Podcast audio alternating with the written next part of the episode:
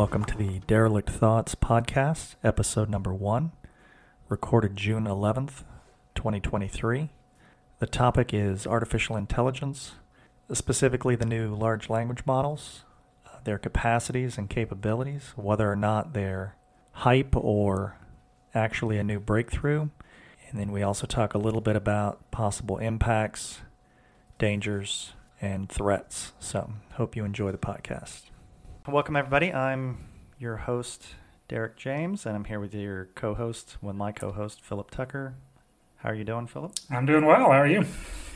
I'm fine. This is our first podcast. We'll see how it goes. So, today we're going to talk about AI, specifically large language models, and I kind of want to talk about whether the hype is hype, but like the capacities of these things, the dangers of these things. We're both we worked on um, neural network. We both kind of hobbies. I mean, Philip is a well, he's sort of retired, semi-retired now, but uh, a professional software developer. I'm not, but uh, I have some background. But we worked on uh, some on AI projects in the past involving neural networks and things like that. So we're not complete noobs, but um, we're certainly not complete experts either, but anyway. So, did you have any initial thoughts before we jump in? It's like talking about what these things can do that's different than what they could do when than what any AI or any computer system could do uh, like a year ago or before. Or? Yeah, well, I, I think we're both in agreement that the release of ChatGPT in particular, or maybe a mix of that and DALL-E, but basically the things that have kind of come out the last, I don't know, was that three or four months ago where they really started going? Well, ChatGPT was released in, uh, in November of 2022. GPT-4 was released, I think, in March of 2023. Okay, so so three to six year. months ago, like it seemed mm-hmm. like things took a significant leap over what we had seen before, and like we and a lot of other you know experts that have been talking about are like consider this like a seminal moment in um, in the development of artificial intelligence. Yes. So and then a lot of critics view it as a same old, same old. People people fool it, being fooled by their biases and their the linguistic right emotional capabilities. It's just an auto. It's just like a fancier autocomplete or something like that. Yeah, yeah, they use the term. I see the term stochastic parrot as well. But uh, so let's yeah, so let's go through and talk about. I made a list of some of the capacities f- from me. You know, just experimenting with a system that to me seem not sort of eh, things you would want to just explain away or diminish or minimize as, you know, sequence to sequence token generation or something. So, first of all, these systems, the new LLMs, at least the closed source, the open source ones, I I don't think they're as they're anywhere quite near the competency. I hear that they're catching up, but here I'm generally talking about GPT-4 and ChatGPT. Anyway, the first one I have is adult um, human level fluency in pretty much every human language. Now, ChatGPT will say it's fluent in something like eight or nine languages, but it's pretty clear you can basically train a system, a transformer of that size, transformer system of that size, and get, you know, fluent, complete fluency in a human language, which we've never seen before. Now, I had experimented around with uh, GPT-2, and it was definitely not. It was not going to fool you anytime soon. Like it would have, it would produce sentences that sounded more. The distinction to me is a distinction between the main distinction, the qualitative distinction is one between semantics and most other aspects of language uh, syntax and grammar and a lot of the rules around it because it would uh, it would almost always produce sentences that sounded like the right parts of speech were in the right place. The clauses were well formed, but they didn't make sense. Like the semantics of the the words that were used individually in that part of the sentence and the sentence as a whole often didn't make sense. And I was reminded of uh, Chomsky's famous sentence: "The uh, colorless green dreams sleep furiously," or whatever. I think that's it. That sounds like an English sentence, but it doesn't make any sense, right? right? Yeah, I've been struck so anyway. like for all of the flaws and critiques of ChatGPT, like most of them around it making like like logical errors or like hallucinating, but like it always sounds natural. like it always sounds like you're talking to another human. Like it's it's very conversational. It's you know, it the kinds of mistakes it makes tend to be the kinds of mistakes that humans make, at least from you know my usage of it. Um, uh-huh. So it, yeah, it's it's which I mean makes sense because it was trained on like gobs and gobs of sentences that were actual humans spoke. But yeah, it is very natural sounding. Like it, it, it really, really sounds like you're speaking to another human. Right. Well, but it's not just like it had. Na- it's nailed the grammar and the syntax, which it had already done in previous versions, I think, pretty well. But now it's got the. To me, now it's got the semantics. Now it's using the right words in the right ways, and it's got. If it doesn't have explicit representations of of words like like elephant or something like that, like it is acting, it is behaving, it is producing output as if it does, right? That it understands what an elephant is in not just in some superficial way, but like its size, its its behavior, like every idioms every, that it's used with, every, the fact that it represents like long memory and like you know, like all the sort of metaphors associated with it, right? Right, all of the semantic structure of the elephant, not just that it's a noun and an animal, and you know could take a place of a noun or an animal in a sentence and you'd still have a sort of a legal sentence but it's it speaks as if it knows what an elephant is the vast majority of the time. That's not perfect but anyway. So yes human level fluency uh, in uh, human language uh, so i have number two i have near perfect comprehension of every human language so even if even when it makes a mistake producing an an output, it's normally not a function of not understanding the input. It just under it it rarely it rarely generates a response that is not consistent with the input, no matter how ambiguous. Well, I would say not no matter how ambiguous, but even with very ambiguous input. I mean, you can try lots of different st- structures of, of variance on a given question, and it, I have yet to see it really like completely misunderstand quote unquote. Uh, yeah, yeah. The only uh, stuff I've seen it like just like balk at is like basically the um, the disabilities that they built into it, so it doesn't you know respond to you with like racist right, stuff right, or whatever. Um, but it, yeah, as long as you're asking something that is it is allowed to answer, it almost always understands what you're talking about. And that's not a failure of comprehension. Like it's comprehending oh, right. that it's something that's well. In fact, the, the fact that it understands not only everything it knows, but the things that it knows it's not supposed to share with you is like almost more impressive than some of the other stuff, right? Like that it it has been trained to self edit pretty well, right? Which is annoying in on the one hand, but completely understandable for um, public facing, you know, large yeah. scale. Well, especially at this point too, where uh, they're just system. sort of announcing it to the world and like, it, yeah, they, I'm sure PR is one of their big issues. Yeah, they're right not now. just announcing it; they're they've open faced it to the world, which we can talk about whether that was a good idea or not. But anyway, so I put basic competency number three, basic competency in every computer language, or just about every computer language. I don't know. We had talked about this kind of before. I was putting it sort of at the level of like a high school student, but I think you were giving it more credit than that, maybe a college level. Yeah, um, it. Yeah, I would say at least high school or yeah, like early. I mean, it produces. Like, one of the things that conv- that impressed me was that not it not it didn't just produce like a you know functionally the correct thing, but like it actually produced like readable, what looked like pretty maintainable code, like that you could actually like it was human readable it was, you know, it was kind of laid out well. Um, which, if you're actually building a system that you want to maintain, is more important than just building something that works once, but then like you can't parse it. Right, and I I have not. I've used it a little, just a tiny bit for coding, but from what I'm hearing from people, it's I mean it, it it's very very good at doing a lot of sort of the grunt work, documentation, you know, very, very repetitive, simple things that would take up your time and free you, you know, it basically would, you know, I've seen claims of making uh, like a senior developer anywhere from 2x to 10x more efficient. I don't know. I can't really speak to that. Yeah, I mean, that's uh, assuming that's talking only about coding. I I could buy that. I mean, one thing you learn as a software engineer is like the, the more senior you get, the less time you actually spend coding. You do a lot more time like design or just communicating, coordinating things between mm-hmm. teams. So like like all these like oh you know it's it's going to replace software engineers. It might just replace just code like people who like only code for their job. It might replace them, which is you know still not insignificant. But like there's a lot more to like actually engineering a system than writing code.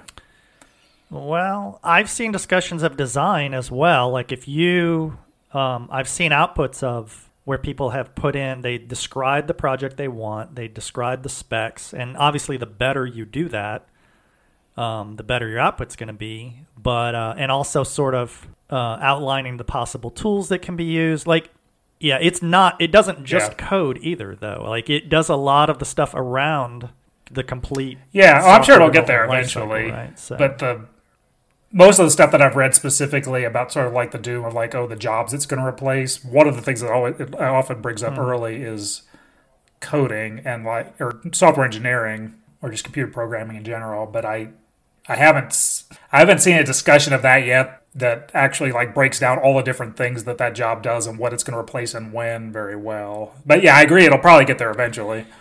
Yeah. Well, I've heard a, I've heard a couple of things. Like the first thing I've heard is it's going to replace the first one is going to replace is the bad software engineers, right? The second thing is that it's like if you if you if you liter- if you do make a good software engineer three times more efficient, you're either going to produce three times more stuff or you're going to be able to get rid of some of the you know the work or roles in the company that are doing Yeah. most or all of those things. Like document to me documentation like if i if you were primarily a, if we overcome the issue of um, proprietary knowl- knowledge like if you have a piece of proprietary software you have all its existing documentation. You could the technology is good enough right now you you could input all of the code and all of the documentation into something like GPT-4 and you could describe a new feature to it and it will output documentation. Yeah. Yeah, doc, generate documentation, I bet it would do Uh, excellent already. Being able to So just like people who there are a lot of people search with through a bunch of jobs. existing code that not documented very well and find things and maybe even make changes. Mm-hmm. Like that's one thing that I could imagine being like pretty powerful is if you could actually describe a type of change that actually needs to touch like 300 different files, but you could it could it would just do it Yep. and and even if it's more complex than a simple find and replace, but if it's something like you know everywhere that you do like you, you compare two variables, change it from less than to less than or equal, or not that you would do that, but uh, something like that where it's like you know a little bit more complex than just a simple find and replace. I bet it would be able to do pretty well. I'm imagining something too where you have like a previous release version, you have like a, you know, 6.4 and we're moving to 6.5 and we need to redo all the documentation, but we need to include the new features and the changes from the previous one, right? And so I can imagine just feeding it in the previous version's documentation, describing the new features, and it just outputs the new documentation, like which would take many, many hours potentially. Eh, I'm just thinking the people who do documentation. There are people who there are people who Oh, do yeah. documentation full time, right? And I think those people are not going to be as needed. Yeah, something like something like you anyway. know, like the, the jobs that jump to my mind is the ones that are just going to be gone the soonest, or any kind of just like content production, like copywriters or uh, like Mm-hmm. AP news writers that are just kind of you know doing like kind of the headlines or like the you know like the AP news articles that are like four or five paragraphs describing just some like new event that happened. Like that seems like all like very automatable very soon. Oh yeah, I'm sure they're already. I mean, they ha- already had been automating the production of Yeah. sports stories and weather stories, I believe, with existing uh, AI, uh, and this is like way beyond that. But even just in the software space, going back to that, like you talk about content generation, there's documentation, there's also training. I think training materials are, are going to be like way way easier to produce, and also I do as part of my job testing. I think uh, there's already some automation of testing, but I think this will also. Yeah, that's an interesting much, one. much I don't know. easier. I would be interested to like see some analysis of of, of generating tests because testing is complicated. Making sure that you're doing tests in an efficient way and that you've got good coverage. But but yeah, it does A seem like something that it could pop, like if it just sort of if it just sort of understands what the system is supposed to do. And also like common types of Well- bugs that other systems have that it can knows to like focus on and look for. Wow. So a lot of testing is regression testing, which is testing existing functionality, right? And uh, if we're starting from scratch, yeah, maybe. But if we have like, if you have Selenium scripts or something like, if you have existing autom- automation or you have even existing manual test scripts, you know, I think this thing and you input, you know, your the the bulk of all of your testing materials into this thing and say, oh, I've got this new thing that needs to be tested. Can you generate a new test case? I think it would do pretty darn well. It certainly could do well just for regression testing in coming up with test cases for things that you, you know, comprehensively covered that you may have forgotten, right? Because it's because it, let's let's go ahead and move on to the next one because it's kind of that we've been talking about how good it is at computer stuff. Um, but the next one is capacity to abstract the underlying structure of problems to solve them.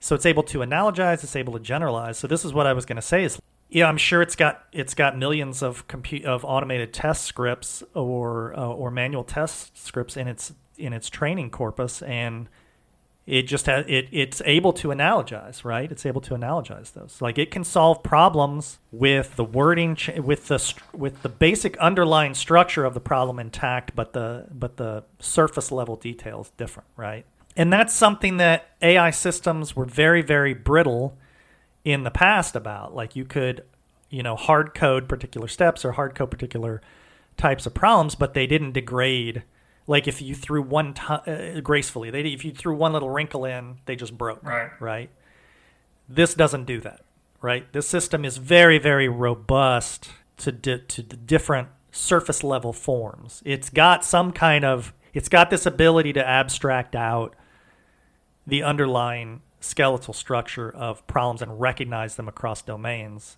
I, I think, and I think people who are downplaying that are just don't understand what a big deal that is. Like how hard that is to do computationally, and how well this. Well, and that's system- beyond, you know, you talk about sort of like the stochast- stochastic parrot critique of it. Like, that's well beyond that, right? Like, it's not just seeing a few words and figuring out what the next logical word is or even next logical sense or whatever. Like, it's. Mm-hmm. Yeah, yeah, like the comprehension might even be more impressive than the generation on that level. Yeah, and it, it, it seemed, and that we kind of talked about this before, like the fact that it seems like it has some sort of like internal model of the world and what it's discussing and what has been input into it.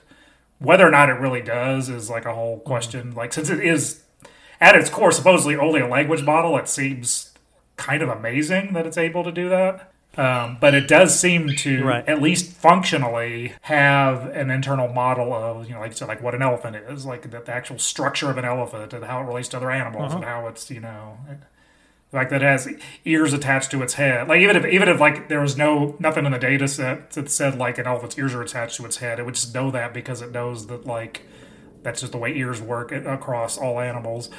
Right. If next level token prediction, if that just natural, if like the functional knowledge, uh, the appearance, or at least the, not the appearance, but the, the, it actually works. The functionality of, of having, of seeming to have a model, working from a model of a very complex, rich model of concepts, just falls out of that, then okay, like that's interesting in and of itself that that's that that would be the case. I would find that hard to believe. We have these giant, giant neural networks. These deep learning models are these massive neural networks.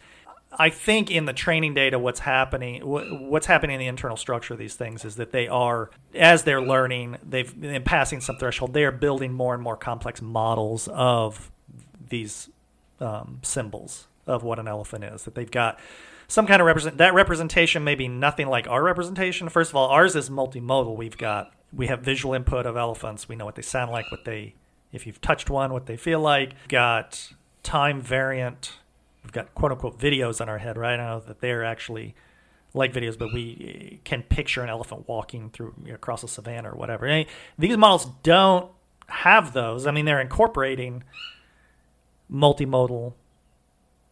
That's what more modalities into these models. That's one thing they're doing. I don't know if you saw Google announced. Um, is it Gemini? Mm-mm. Have you heard of Google Gemini? Oh, So at the, um I think it was Google I/O this year. It was recently they announced their sort of competitive product with GPT-4 or GPT-5. These upcoming models are, and they're going. I believe they talk about how they're training it, how it's multimodal, and it's going to be debuted. I don't know if they're gonna. I don't know to what extent, extent they're going to make it public facing or incorporated in existing products um, or expose APIs. But by I believe the timeline is either by the So end of this year output or early. at least text and image, So- maybe video. I don't know. I don't know. All I know is multimodal. I didn't watch the presentation. I've read some coverage of it. Um, but yeah, I'm assuming it will have it will allow for at the very least text and image input and, and output, potentially audio and video, and who knows what else, microwaves or something if you want. I don't know. But uh, anyway, so there's that, and we know that uh, GPT-4, the OpenAI has already incorporated multimodal. They have got a GPT-4 with vision or whatever. So, um, and I don't know much of the details of that, but we're they're already the people the big Yeah. the people working on these things are already trying to incorporate multimodal representation. So do you? So here's a question: Do you happen to know? let- So You know, the OpenAI developed both DALL-E and ChatGPT, right? So like they they have image Mm-hmm. models and they have language models. Do we know if the language models, if any part of those language models was actually part of what got trained with images, or is like is GPT four like just all text in and text out, and there's no other inputs to it to its training? Well, OpenAI has been very cagey about the training data sets, which is again ironic because they're called OpenAI, Yeah. and their founding mission was to be open and open source everything because that's the way we were going to have safe AI. Which you know, I think they got dollar signs in their eyeballs, and that's that's where they went. But anyway. We don't know. We don't know what Chat what uh, GPT-4 was trained on exactly, but the fact that they do, if you go to their website and look through, they have a GPT-4, and then, like I say, they have a GPT-4 with vision, and so I don't know if it's possible they they're making that distinction, but they're not Yeah. detailing what they're. That would be interesting to note. So like, I don't like know. we're talking about the fact that Um, it has these richer models and these richer models that pe- people hypothesized, or you know, in, in the past that like any like sufficiently complex general AI would have to be multimodal in order to get there. Like in order to understand what an elephant is, you would have to have more than just like the the words describing it all but You would have to like actually have input that's like tactile or visual or sound or whatever. Um, and it seems like it doesn't right? It seems like purely training from text that is able to build up a, a stronger model. But if some of the training data actually was multimodal to start with, maybe that did feed that model better. So that it actually was able to make, you know, I don't know. Eh, eh, But Don't like know. as we over time as we learn more how they were trained, it would I would be curious to know that. my understanding, because 3.5 is what powers GP, uh, ChatGPT. I could be wrong, but my and again they haven't. I mean they haven't uh, made public what their training sets are. But my general understanding is that 3.5 and 4 are not multimodal. They they were not trained on images at all, and I could be wrong about that, but I don't think they are. I think that's something they've introduced. They've introduced as a separate Yeah. type of model, you know, a new model with GPT-4. They've started to incorporate images into it, but they've made that distinction between the one with and without. Um, but I don't nobody I don't think anybody knows for Yeah. sure. It is kind of amazing, right? Because that, that's basically analogous to, like, if a child were born, you know, whatever, like blind, deaf, and dumb, or whatever. Like, I- it's hard to come up with a good analogy here, but like, if you somehow had like a human brain that its entire life, its only input and output was like a, a chap, I'd like like that. It, the only thing that its brain ever got input and output was text. And it was still able to build up as complex a model of the world as somebody that has all of their senses that's pretty amazing, right? Like even though it's still just a human brain, Yeah, well, like that's still would be a little bit surprising that there wouldn't be more holes in the its understanding. Yes. So you say as complex a model, which I don't know. You got to be careful there, maybe, because we don't know But that it's at least able to are as Pretty well as mimic as They're complex a model language in a a way. Like it seems like you're talking to a human. You can ask lots of questions about it. It doesn't make a whole lot of mistakes. like Well- it seems like it It behaves as if it has one. Yes. It's it's using language in a way that seems as if it has as complex a model, which either says something about the complexity of the underlying model or it says something about the lack of complexity in language. It could be that language is not as interesting or complex as we thought. But yeah. I find that very I actually to me it suggests the other direction is that like language disagree. maybe is the actual core of consciousness like it, like a lot of the, the higher level things that we, you know, think of our brains as having.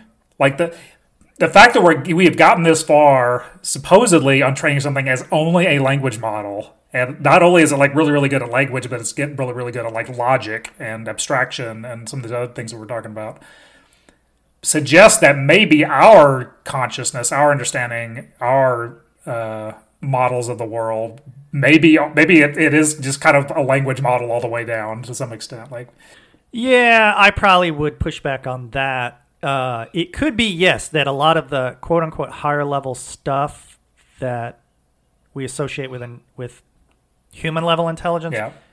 comes along for the ride. Which which has been hypothesized before. Like I've, I've, I've, read, both of us have read theories of that before. And I think we both kind of did, it didn't seem intuitive to us that that was actually the case before, but it's starting to seem more plausible now with the development of these language models. Well, the when I think when I think of though we have examples of systems that don't have language, but that also exhibit a lot of traits of intelligence. Like we, we have chimpanzees and, and elephants and dolphins and things like that that don't have, to our best knowledge, well formed, well structured language, but they have pretty good problem solving, you know, skills. Do chimpanzees um, not have like a rudimentary a of, language?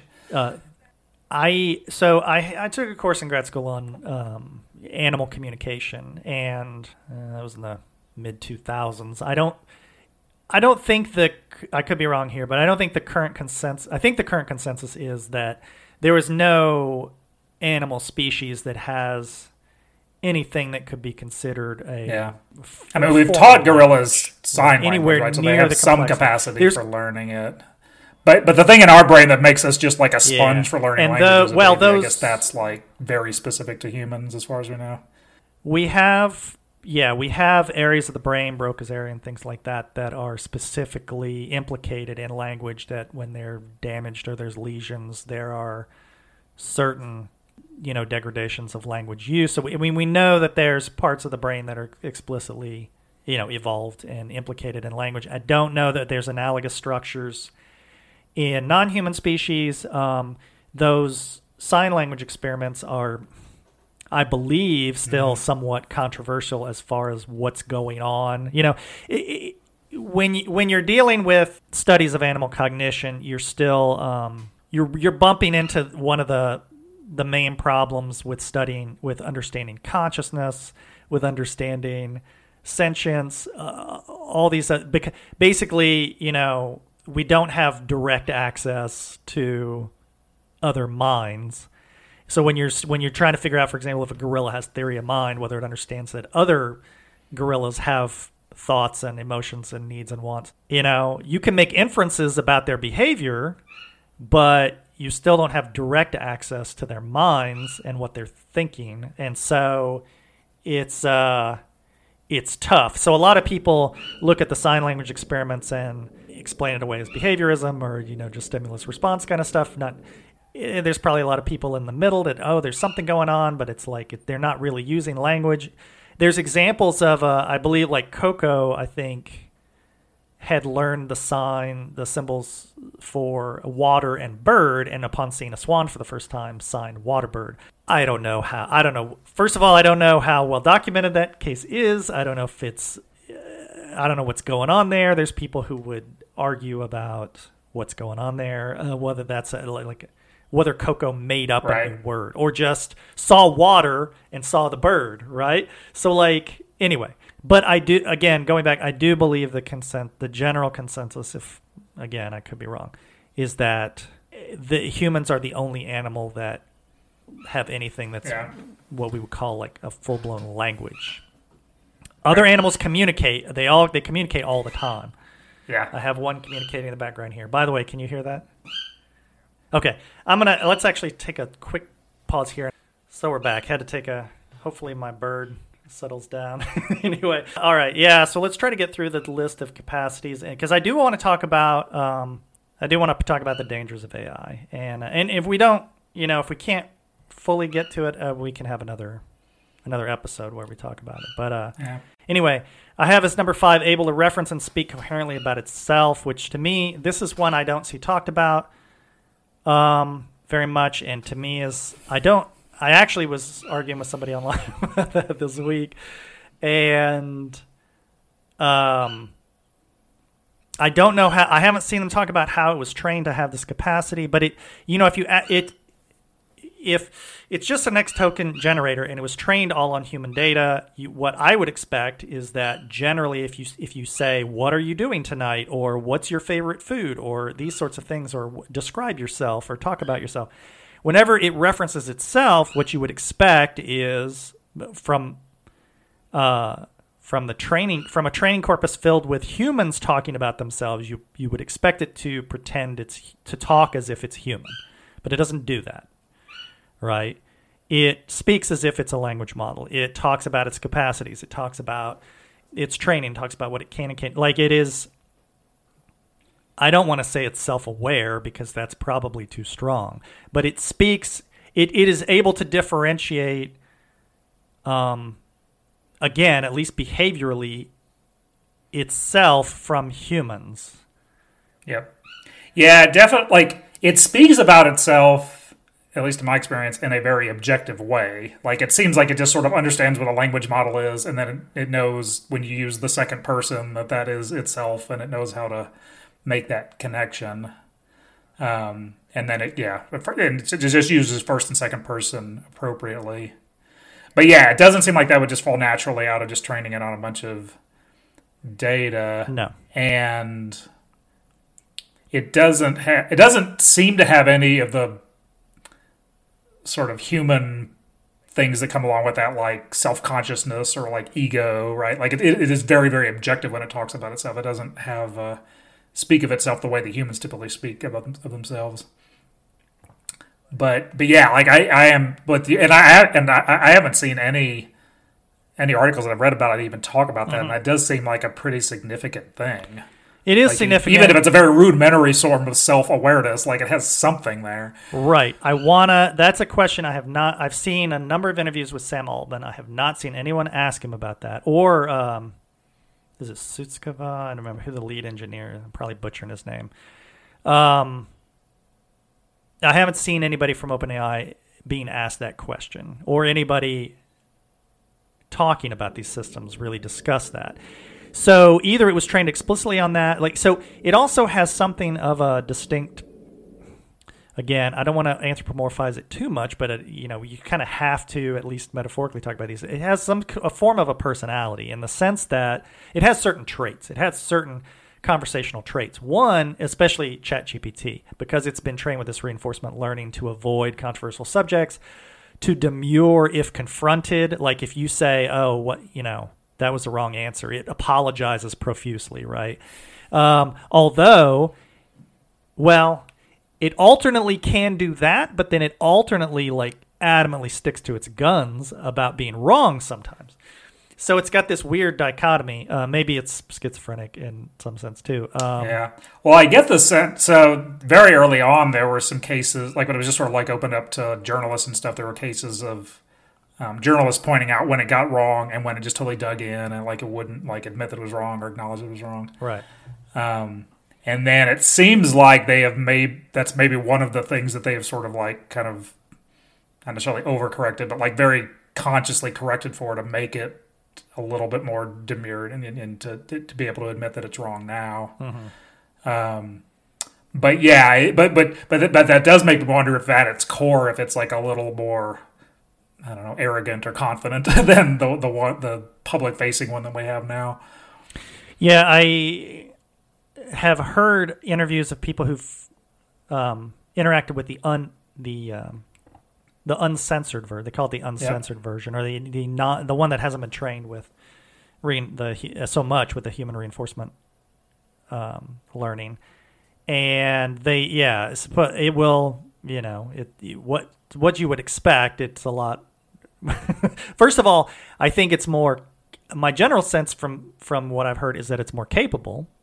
That it's it's not. It's actually which also kind of makes sense. Like it can, the Chat GPT will not produce like if you ask to produce a rated R script or whatever, a sex scene or something like that, it won't it won't do it. Oh, you can jailbreak it to do it, but it's some work, right? It won't naturally do it, right?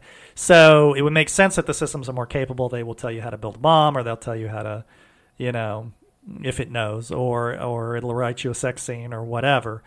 Um, but then, yeah, and then they'll also eh, be more likely to argue with you, perhaps. I don't know, but um, anyway, uh, yeah, that's a real. Uh, to me, that's really interesting. I want to know more about that. I want to know more.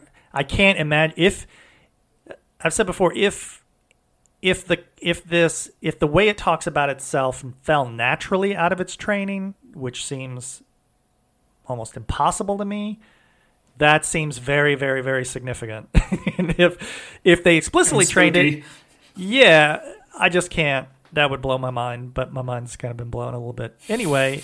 But if they if they did, I would want at least some some details on yeah on how they did that. Anyway.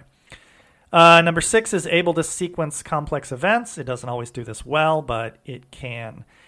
Like I said, I messed around with GPT two um, for the better part of a year, and it was very bad at this. Like uh, my go-to example is clothing, putting on clothes or taking off clothes, a human, um, and GPT two just couldn't do it. You you know the person would put on their shirt and then they put on their shoes and then they put on their shirt again, right? Like it it didn't have a you know a representation of that sequence. It would it you know, either its context window was small enough where it didn't understand that it had already carried out a sequence, or it it wasn't. You know, this is another thing that cracks me up is the the people talk about how oh that when they speak about next token generation, they speak about it as if it's an easy thing. As it's obvious these things fall out. But if you've if you've interacted with a previous model, you know it didn't just fall out. Like they didn't they didn't just throw it because they threw a GPT two. They threw a ton of training data at this thing, and it and if you ask it,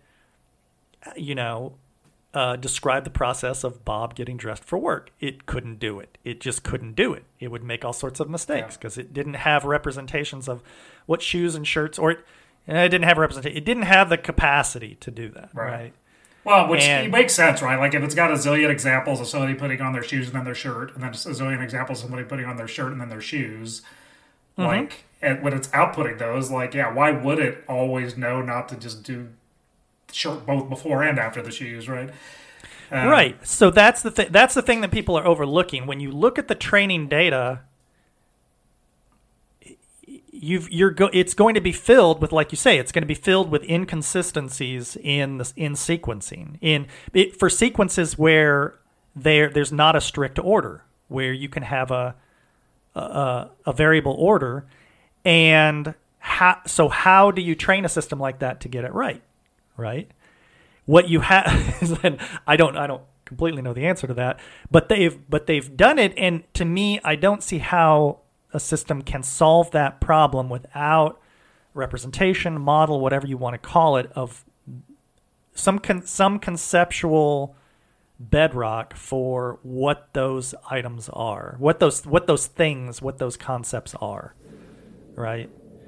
Um, so anyway, uh, in this case, you could say something like, "Well, you just need a simple you just need a simple memory of the things that it's already put on, something like that." But I don't think that gets you there either, right? Well, but even that is, um, even like even if it has that, it has a model that's like m- mimicking the world. If it's doing that, even if it's just like a short term memory thing, but like it, it's got some sort of concept that like people don't typically put two shirts on at the same time or what you know like or the you know socks go underneath shoes or what like it's it's got to actually mm-hmm. it's not just, it can't just remember the tokens it's got to know the how they relate to each other and how that's then going to affect the next thing that it says which again like seems way beyond simply a language model, or Right. at least well beyond what I used to think of what like just like just a language model was, as opposed to like language model basically being something close to human intelligence, or at least like the beginnings of it. Right, uh, like a general knowledge structure and a general reasoning system. Yep. Right. So, you know, if you know anything about the history of AI, you know that people have tried and tried and tried to build systems that Yep. that explicitly track those sorts of things, and they just they're just so brittle, they just fall apart. Yep. It's just so hard to do because you're dealing with very very complex. I mean, even people don't think of shoes and shirts as complex, but they're pretty complex. They're way more complex than you'd think, right? And getting dressed is more complex than you think. So, Yep. uh, like hard coding that with some kind of, you know, decision tree or whatever, you know, logic is very, very hard to do. I mean, whatever you can, I mean, you could do something that's fairly simplistic and you say, okay, describe Bob getting undressed for work, you know, but the, and it would do it. It would say, you know, or getting dressed for work. Sorry, uh, Bob. Bob gets out of the shower. He puts on his shirt, and but the minute you throw any kind of wrinkle at it, it's going to just fall apart. Yep. Until now, these systems don't do that. Right. Right. That's Well, yeah. So the, yeah, number one, like all those like expert systems and like knowledge graphs and stuff like this have never, never worked for this problem. Um, even if they did, it's still novel that they that this has solved that problem without doing any of that. Like at least as far as we know, with, with just training it on language, with just training on a whole bunch of examples of conversations and language and descriptions, all text based, right? Like, like even if it were possible to build that model and get a computer to like robustly understand it, that's not how this one works. No. And and we could see in the early models how only doing that up to up to a point still it still didn't work. It was still confused. Yeah. Right? But you get you get a, a presumably a certain threshold of of of architecture of neural of just you know a particular configuration of, of these computing elements and uh, and uh, and, and the correct form of data in trained in the correct way, and you get it, and you that's what you know you get it. You get this robust, uh, the way uh, the capacity to talk about these things in as robust a way as humans can. Certainly, children, most children, it speaks better than most children, because children make more mistakes than this thing makes with language Yep. right? Human children. Anyway, by the way, so I was listening to when when you I try to stay grounded and not buy in too much to the hype and not get over in over my head. So I try to listen to a lot of the critics, and I was lis- and I listen to some of these critics, and they say things. It's just it feels like it's just straw men everywhere, and it reminded me. Have you um?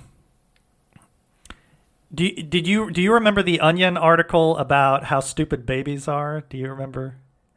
Do you remember? You never heard that one?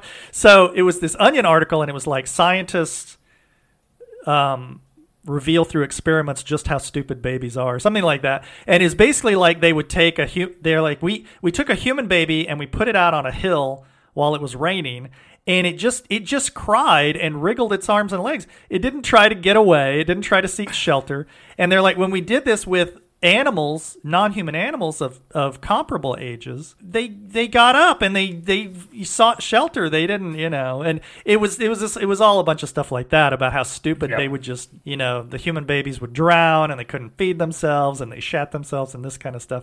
And this reminds me of that. The, the criticism reminds me Right. of that, right? It's like look at all the things it look how stupid these systems Yeah. are. Like it look at this they'll cherry pick some question, some uh, niche that it fails at now and they'll be like, "Oh, this thing's taking over the world. This thing's the next Terminator. Yeah. Come on, man."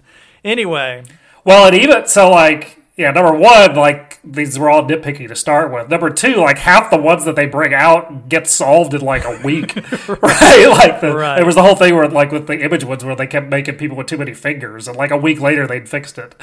Right Um, now, the finger thing. If you still if you use Stable Diffusion or something, you still have issues with fingers. But I think Midjourney. Yeah, I mean, it's not completely solved in every model, but like Right, they right. they have demonstrated that there is a way to address that problem. Right, Like in the future models will not have that. These models won't have that problem. Right. There's the we were talking about um an interview between I believe Lex Fridman and Yann LeCun where he was talking about how you know these models don't have conceptions of the world and how if you put a book on a table and you push the table the systems won't understand that the book is going to move along with the table. And then and then you know I was watching a video where they basically somebody just inputted in a chat gpt and it did it yeah. Yeah it's like well, of course the book yeah the book moves along with the table with the table. And i you know i tried it out with all sorts of different novel objects. I put you know ping pong balls on top of refrigerators and all sorts of things like that and asked it and you know and it's like well if it's if it's not um, firmly attached then it's when you move the refrigerator it might fall off or it might roll around. I tried you know i talked about different kinds of like construction paper and all. I tried it with lots of different sort of varied objects and different situations that may or may not be in its training set. I mean, we know the training set is not infinite, right? So we know this thing is generalizing. Like you can tr- you can instead of a table, you can say, you know, put a vintage 1640 whatever Bible on a Victorian tea table or something, right? Which you whatever you can think whatever weird stuff you want you can come up with that that exact string is not in the training data and and replicate it, and it will understand. It will know that the you know the the object placed on the other object. It, it will know enough about. It will be. I say no. I don't know what it knows or doesn't know. It will output yeah. a linguistic response as if it knows the the the the attributes of these things. So anyway, um, yeah, the next one is related to stuff we were talking about anyway. Able to speak intelligently around or intelligibly about real world concepts without grounding. We really already kind of touched on that. To me, eight is creativity. Whatever you want to talk about creativity is, whatever your uh, conception of creativity is, this thing is able to produce novel um, combinate it, it, you know i was having it produce uh new like songs in the style of weird al yankovic right? And they weren't like, the most amazing things in the world but they were they were passable and they were instantaneous. They were better than i could probably come up with right. in half an hour. Um, but it could also generate 200 of them in a minute and if you pick the best one it would probably be pretty good. Right. Um, i'm not you know, an expert on poetry, uh, but you know, it writes it writes some reasonably good poetry. It, write, it writes poetry as well as a human, you know, junior high school student at the very least, right? And maybe better. Um, it's able to it's able to synthesize data from many, many, many, many sources into original constructions that conform to whatever. Like if you ask it to write an iambic pentameter, it will write an iambic pentameter. If you ask it to write, like it conforms to whatever constraints you put on it, and it generates original novel content. As far as the quality of that, uh, I did see there was a story this week. Um, you watch Black Mirror, right? Have you watched all the seasons of Black Mirror? Yeah, there's a new one coming out soon, right? But yeah, I've seen all the. Yes, this actually this week the new season comes out, I think. But Charlie Booker, I think his name's Charlie Booker, is the uh, the creative force behind that, the main writer. Did you see the story where he said he used ChatGPT to write an episode and it was garbage? No. Yeah. So I don't, I didn't do a deep dive on that, so I don't know what the process was. But yeah, if you, um, if you if you ask it to write an entire episode, we have you have issues with memory, with it sort of tracking. You know, uh, there's probably a workflow where you can generate a pretty reasonable half hour episode of TV. Yeah, that's well. You and I played around with writing an episode of uh, Ted Lasso, or I did at least. You did, um, yeah.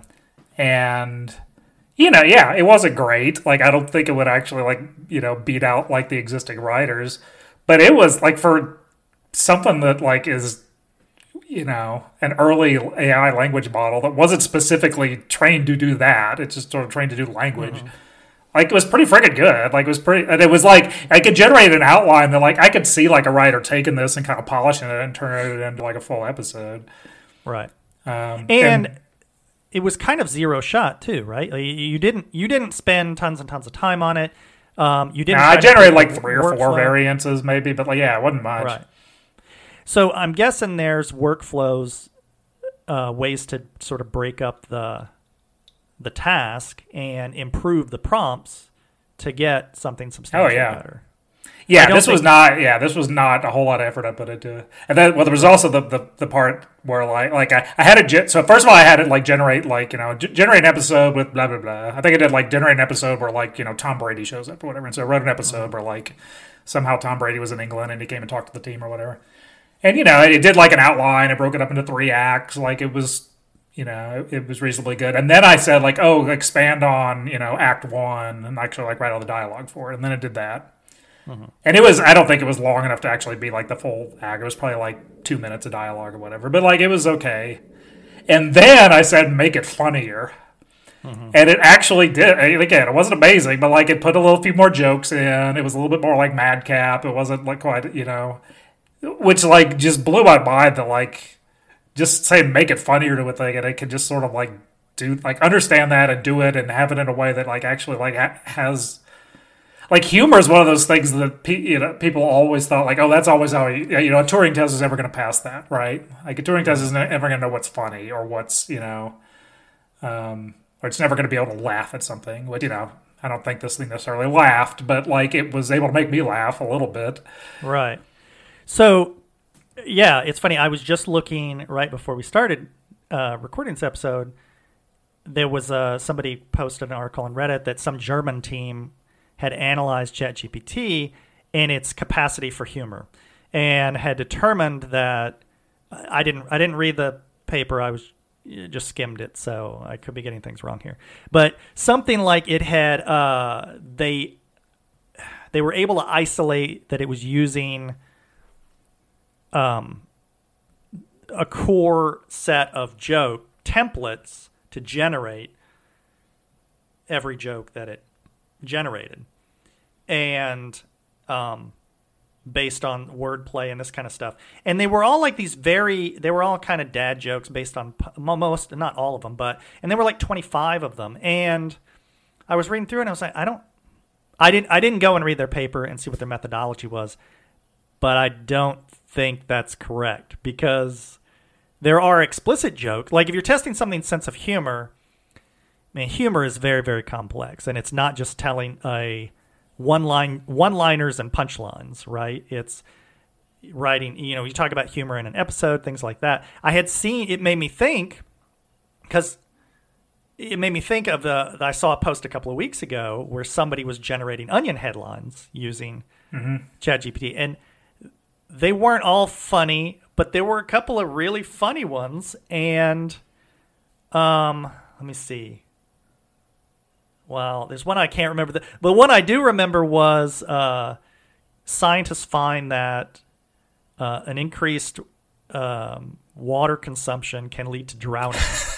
and and uh, so that's, I thought, well, that's pretty good. Maybe like, that I was absolutely well, see first, that being a real one the first thing you got to check is is that is it just ripping off? Like was that yeah. in its training corpus or whatever? So i googled it and i didn't and i saw a lot of like serious uh, i didn't do an extensive search so whatever. If somebody out there who actually listens to this is aware of a another joke site or something that used that but uh, when i googled different, a couple of different forms of that joke it was at, it was saying I got back serious things about like warnings about how you can drink too much water and it's bad it can be bad for you and sometimes cause death if it's super excessive or whatever. I didn't see anything about a joke. Certainly I didn't I put the onion I put onion in there and like tried different things and I couldn't find anything. So if it if it is in its corpus it's fine. If it's not, that's a pretty good joke. Yeah. Right?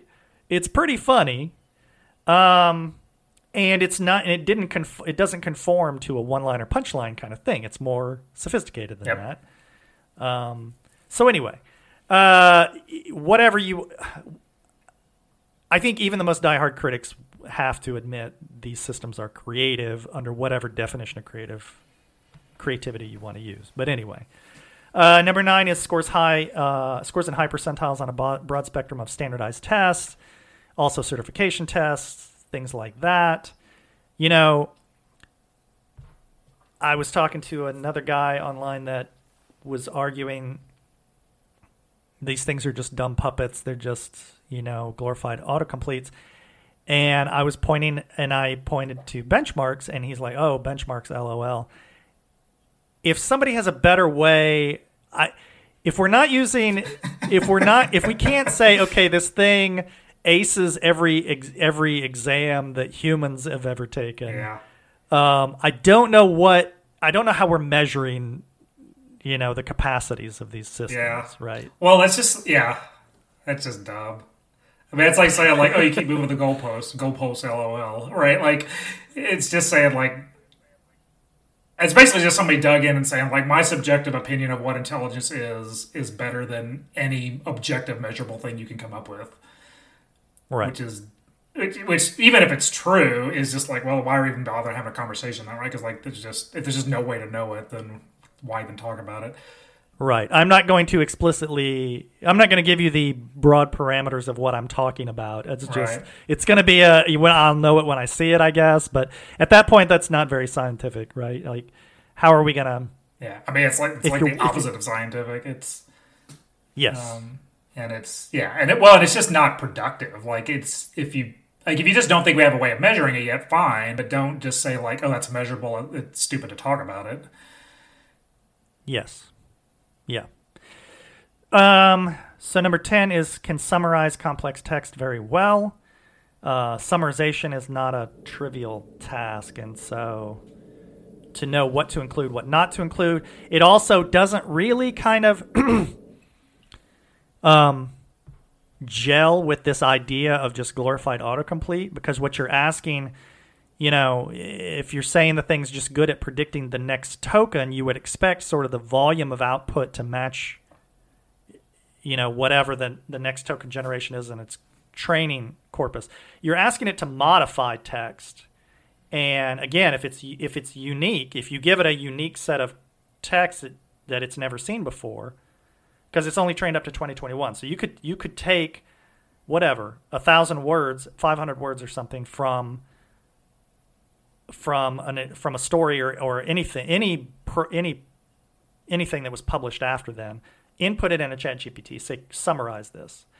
And i have yet to see it not give a reasonable summarization which is a fairly complex skill and not and doesn't make it's never seen those those those tokens before. So how is it doing that purely as a function of next token generation? I have, I would love to hear some people explain some of these capacities.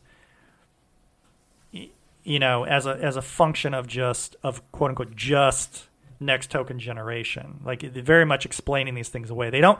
They're not grappling with the actual capacities. The right? They're Yeah. just. They're talking about they're cherry picking failures and and focusing on those. Your stochastic parrot just passed the bar. You need a little bit more of an explanation. right. that it's just yeah.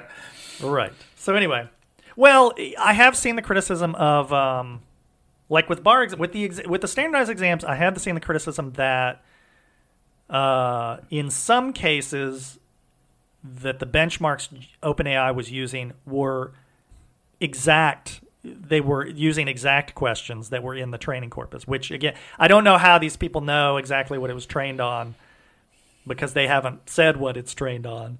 But that it is a danger if you know i mean there there's some there is potentially a legitimate criticism if the if the if the test set is too close to the training set like that's a bad way to benchmark right but there's Yeah.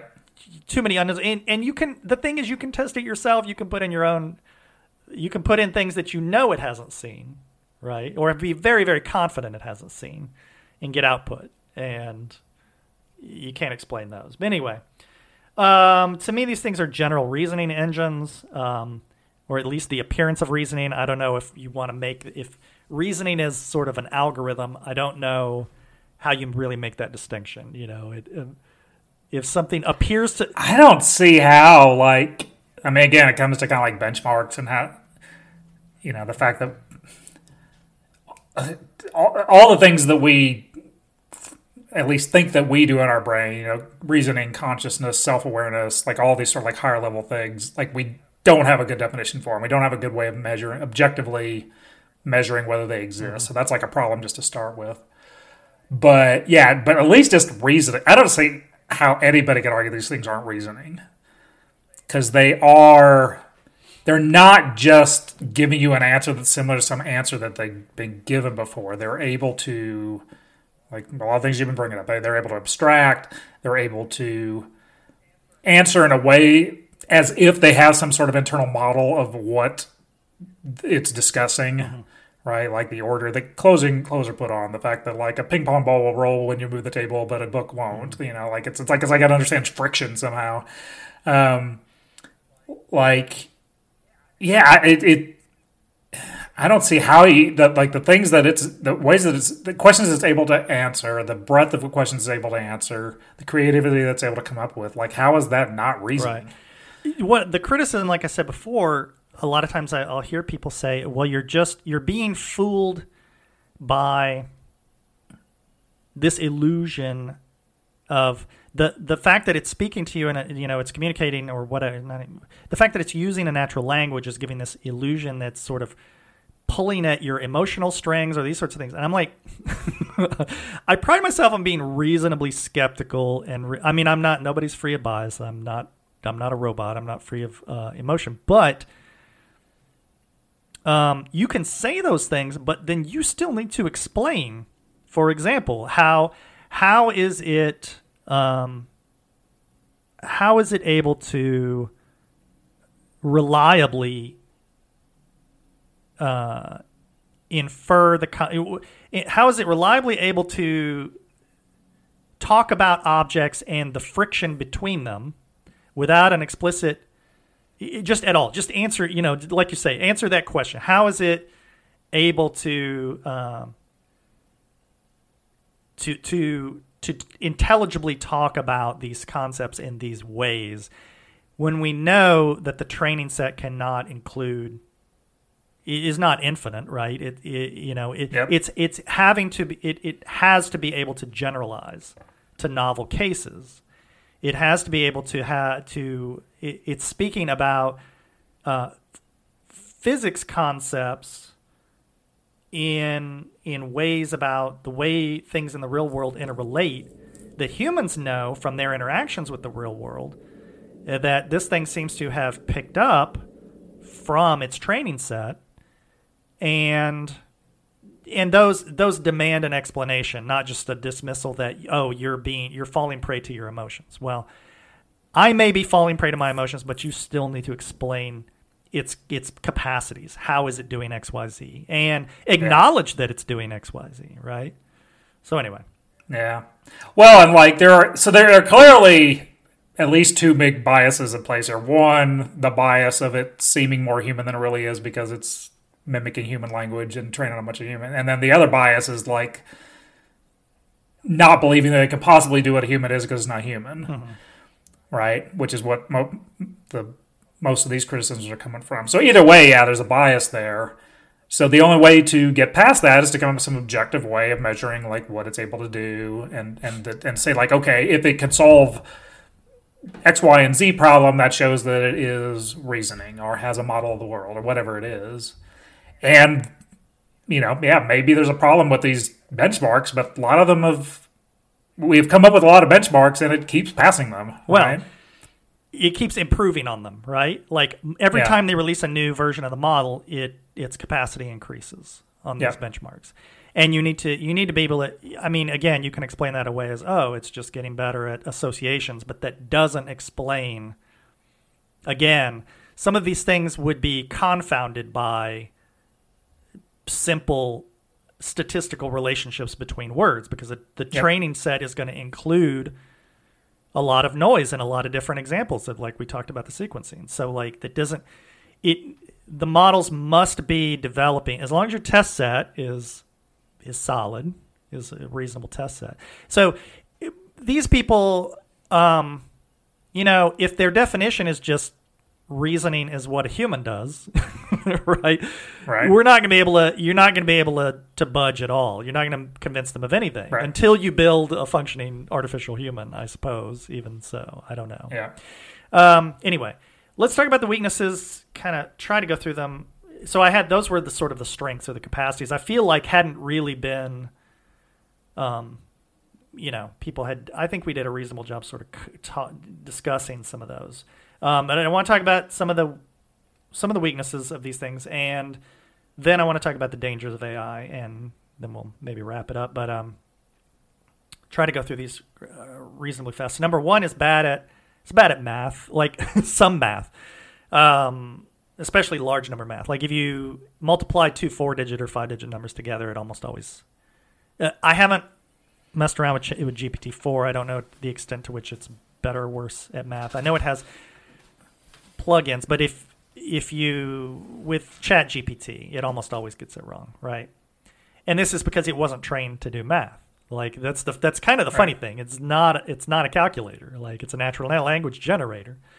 Um, but the other funny thing about it is that you can augment these. This is this is one of the main things I wanted to talk about in this context of this discussion, but also in risks, is that you can augment these things with tools. You can augment these LLMs with tools, just as humans augment their capacities with tools. And at that point, when there's a tool available, what's important is knowing when to use the tool and knowing how to use the tool. And those are easier things than doing whatever the tool does if the tool is sufficiently complex. Yep. And once you meet that threshold where it's able to do those things, then it becomes quite a bit more powerful. Humans, obviously, a great deal of our power to uh, elicit change in the world is a function of our capacity to build and use tools. And so, one of the, I don't know if you want to talk about this now, but one of the things I've been doing over the past few days is using, I've been using an open source package called LangChain, which some people criticize, uh, I know, but uh, it, I was introduced to it and I've been using it. It's sort of a, um, it's a layer that can, um, is an intermediary between the LLM and either open source or you, uh, you can use APIs for OpenAI and the user. And it allows you to um, modify the the flow the workflow between the LLM and the user. So you can like break a prompt up. You can modify like the chain of of inputs. You can modify how the prompting works. What in in this case what I've been doing is trying to get it to use a tool. So in this case Wolfram Alpha which is um, a very powerful you know math Yep. Um, and so there's a couple of different ways you can approach it. One is you can just explicitly tell it to use the tool, right? You can just say, um, here's a prompt, here's a question, use this tool, generate an answer. And it will do that. And it will generate usually the right answer if it's a, you know, a simple math problem. Another thing you can do is is put in a layer that just says whatever prompt I give you, try to figure out uh, if you need to use a tool to answer this. Okay, which is a little bit, it's quite a bit harder, right? and so, um, in this case, I tried that. I so I did that, and I was using uh, GPT 3.5 Turbo, and it didn't do a great job of that. It didn't do a great job of figuring out when it needed. So one of the things uh, that happens is if you don't, when you ask it, when you use this um, the software, uh, if you don't put in a number of tries, what I what I got, it got caught up in a loop for me. I, I asked it a math question, and it it uh, it sort of asks a question to itself: Do I need to use a tool to solve this problem? And it'll say yes. And then if yes, it uh, uses the tool, and it spit it out, and it kept doing that. It just kept doing yes, yes, yes, yes, yes, and and I had to stop it because it was it got caught in a loop like ten times. So you can you there's a parameter called max iterations, and you can say ask yourself if you need to use a tool maximum twice, right? And if you can't figure it out by then, then just don't, uh, basically.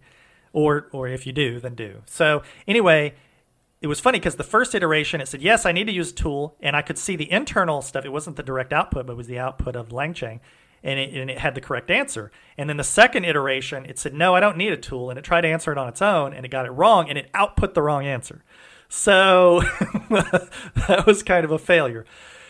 So the model needs to be smart enough to know when it needs to use the tool and if it reaches that threshold then um, basically it's got all the capacities of whatever that tool set have, right? Like if it's smart enough. Yeah. Well, yeah. I mean, it also has to figure out how to use the tool properly, right? Yeah. Like I don't, I don't know what you're actually. I mean, if the input isn't broken out as just like you know, x plus y equals five, graph this or whatever. Mm-hmm. Like if it's if you're if you if you just are describing some word problem where like you know oh I've got like this much pain I need to you know have a wall this big and it's in this house and then like you know use Wolfram Alpha Right. to figure that out. Like it's got to it's going to have to do a whole bunch of processing just to figure out how to get the right input to Wolfram Alpha. Right. Um, but if it could if it could get to where it could do that and identify that it needs to use it and then use Wolfram outputs output properly to then generate a language based response, you know, not just, you know, a number, but like actually explain what the number is in the units and whatever else.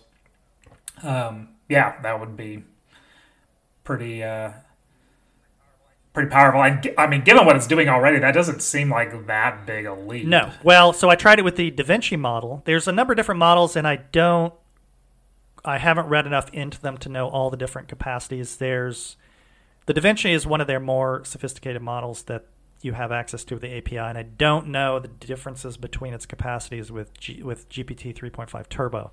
I have signed up to be on the waiting list for GPT 4. I'm pretty interested in seeing because I hear a lot of things, you know, and so. But anyway, Da Vinci was able to figure it out. It was able to not get caught in a loop. It was able, no matter how many iterations I did, it it always correctly identified when to use the tool and output the correct answer. At least for that particular problem. I'm not saying it will do that on all problem on all math problems. Yeah.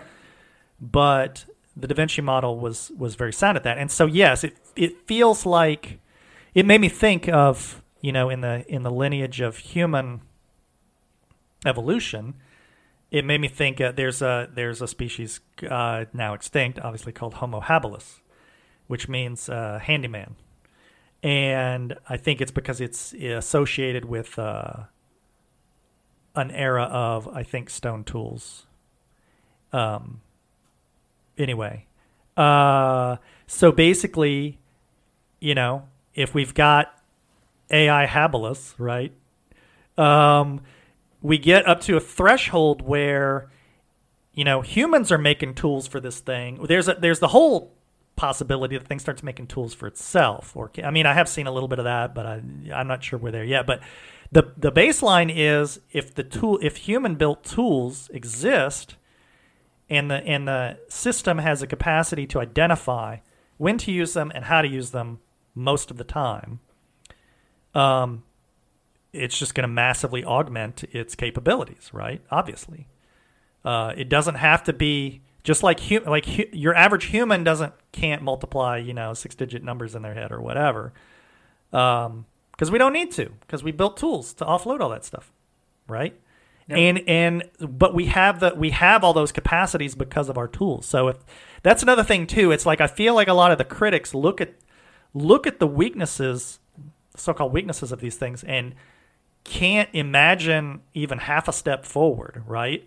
Like Yeah. it's very Well, yeah, the basic math, like the, the criticisms of it not doing math, just seem like incredibly short-sighted. Because, like, yeah, this it needs a calculator. It'll get a calculator. Yeah, It has a Right, calculator. like I did. I yesterday. I built a Yeah. calculator. I didn't build a calculator. I integrate. Right. I built a uh, software that integrated in a calculator.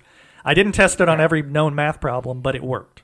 Yeah. I And yet, there were articles where that was a serious criticism that, like, this is just like a fundamental flaw in language models that they're never going to be able to right.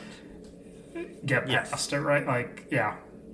Yeah, it, the criticisms of it do seem just bafflingly short-sighted. Well, not all of them, but some, of- particularly that one. Ones where it Yeah, seems like the there are very very obvious steps that haven't been taken, multimodality, uh, integration of tools that are gonna that would just resolve some of the the problems or the the short the shortcoming the capacities that you think it maybe should have, which again are it's if it's trained as a natural language generation, well, there's no like OpenAI has the caveats on its site that this is not everything this thing says is not true because that's not what it was built to do. It wasn't built to be a truth teller. It was built to generate text based on input based on its training set, and it does that incredibly well. And it does things that they didn't even foresee that it would do beyond that. So anyway, yep. uh, number three on uh, sorry, number two on weaknesses is hallucinations, which is related to that, right? Like so, it makes stuff up, but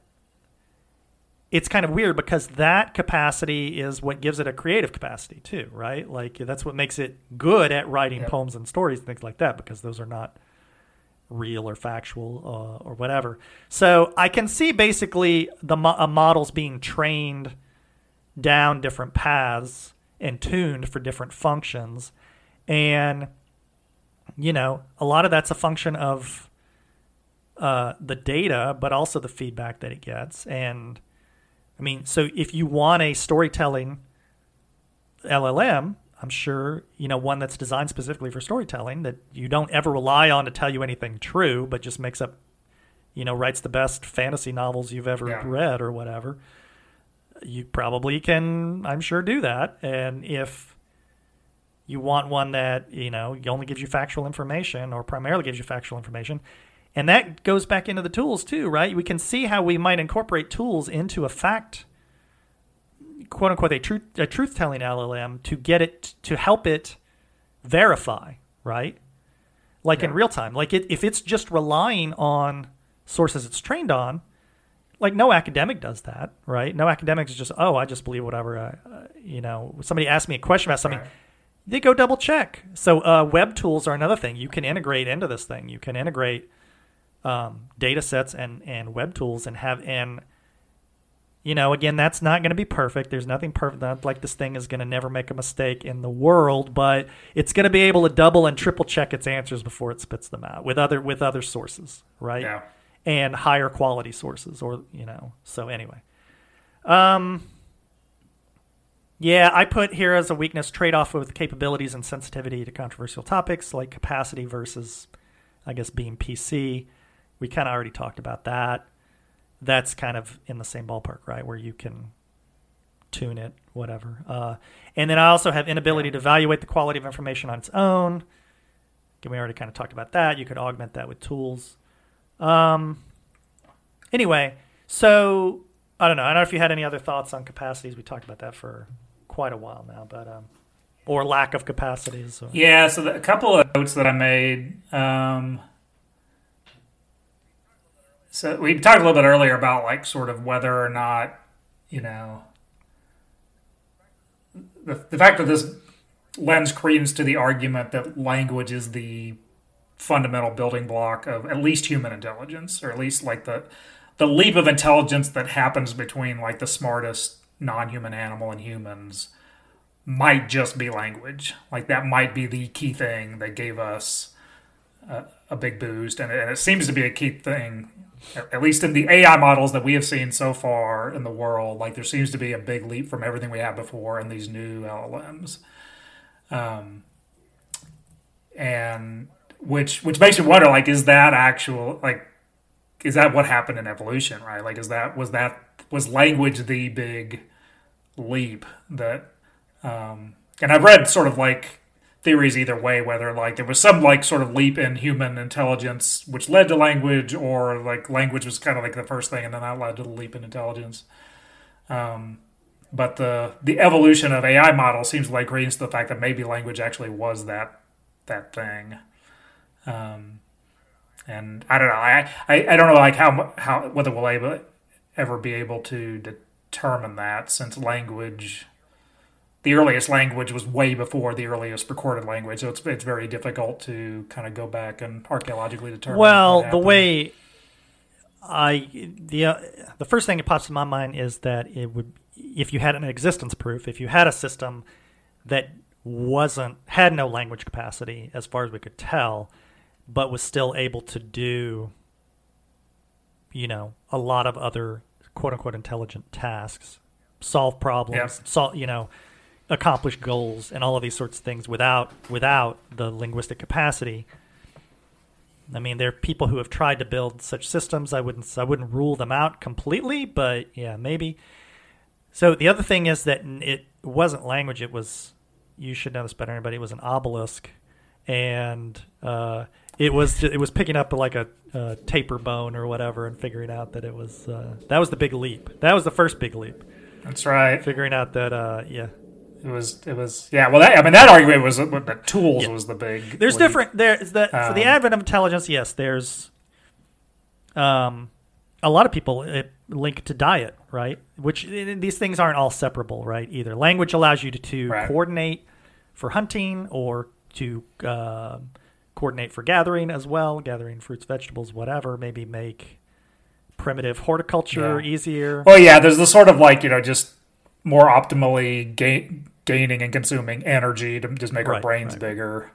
Which that to me that's sort of like kind of parallel to like even if that was the core thing. But what was the what was the actual was it was it just purely the brain's getting bigger, just getting more capacity, or was there some like qualitative change, like language or tool use, that was um, that led to a yeah, big. Yeah, I took some anthropology course, um, you know, um, anthropology courses uh, back in uh, as an undergrad, and I don't know what the current consensus is on some of these things. As far as I remember, a lot of these things, it, it's different people have different theories because there's different. Um, a lot of these things kind of evolved at the same time. Like the the upright posture sort of freed up our hands for tool use. Um, right and it's very inefficient biologically and you get you know it makes your heart work harder to pump blood to your brain and it exposes your vital organs to to attacks. Yeah. Well supposedly the original motivation for that was just to be able to see over the grass right? That's like one theory you know. It could be that being that being freed up your hands being freed up for tool use or carrying just carrying items not even using tools but you know carrying berries back to the yep. cave or whatever is uh like i i don't know. I i don't know. I, my general sense, though, is that the different, several different innovations that led to a, the intelligence explosion in humans happened relatively within the same time frame. But I, I could be wrong about that. So, so it, you like you say, it's hard to, it's hard to really nail down something. Tease them all apart. Yeah. I don't know how much these LLMs provide evidence for. It's an interesting idea for, for the idea that language is the like the you know the, the framework the underlying framework for much higher yeah. level cognition. But it certainly doesn't yeah. Well so the another thing that i don't know again this is all just sort of like intuitive response to a lot of the, the news stories. It, it isn't like a, a hardcore analysis of it but the uh, there was that you know GPT four is smarter than you think mm-hmm. video that that we referenced that um, talked about sort of like it was kind of focused on like some of the types of problems that GPT gets wrong, like math problems, and sort of asking the question in a different way that taught GPT to sort of like break the problem down and kind of answer it in multiple steps and like kind of have a conversation with itself to work it through which seems pretty clearly analogous to like our inner voice and the, the way that we think. Like a lot of times when we're figuring something out, we are having a conversation in our head and we're kind of like bouncing back and forth and like we come up with an idea and then we come up with reasons that that idea is wrong and then see if we can get past it. So, um, so it's clearly something that we do, but is that the actual core of logical reasoning? Like, is that is that basically the way logical reasoning arose was by us learning how to like we like the the pure language model on itself or the pure sort of like just kind of like feed forward neural network you know analysis of a problem wasn't enough to solve certain types of problems. But as soon as we sort of learned to kind of like bounce back and forth that that led to the ability to break a problem down and solve smaller problems and and and then build that up into solving bigger problems from them um, right. So I have seen. I was watching a debate with Connor Leahy and another guy about AI risk, which again I want to talk about pretty soon here. But um, his opponent in the debate was criticizing um, prompt this notion of prompt engineering as just leading the system to the correct answer. Kind of kind of like you know i guess you have a you maybe you have a student the analogy is maybe you have a uh, you know a student is like leading the witness. Yeah leading the witness but he's just like sort of feeding them the answer in a you know in a in a in a sense. But that, that doesn't make sense if the way in which you're modifying the if the prompt contains information that is relevant to solve the problem. I can see that being a criticism. But if all you're doing is provide so for example if you say something like if you present one of these models a multiple choice question and it's and say what's the right answer? And it's and it spits out an answer and it gets it wrong and but then you input it again and you say you are a student taking a test and you are being presented with a multiple choice question, something like that, which is the context that any student would have sitting in a test center taking right. tests.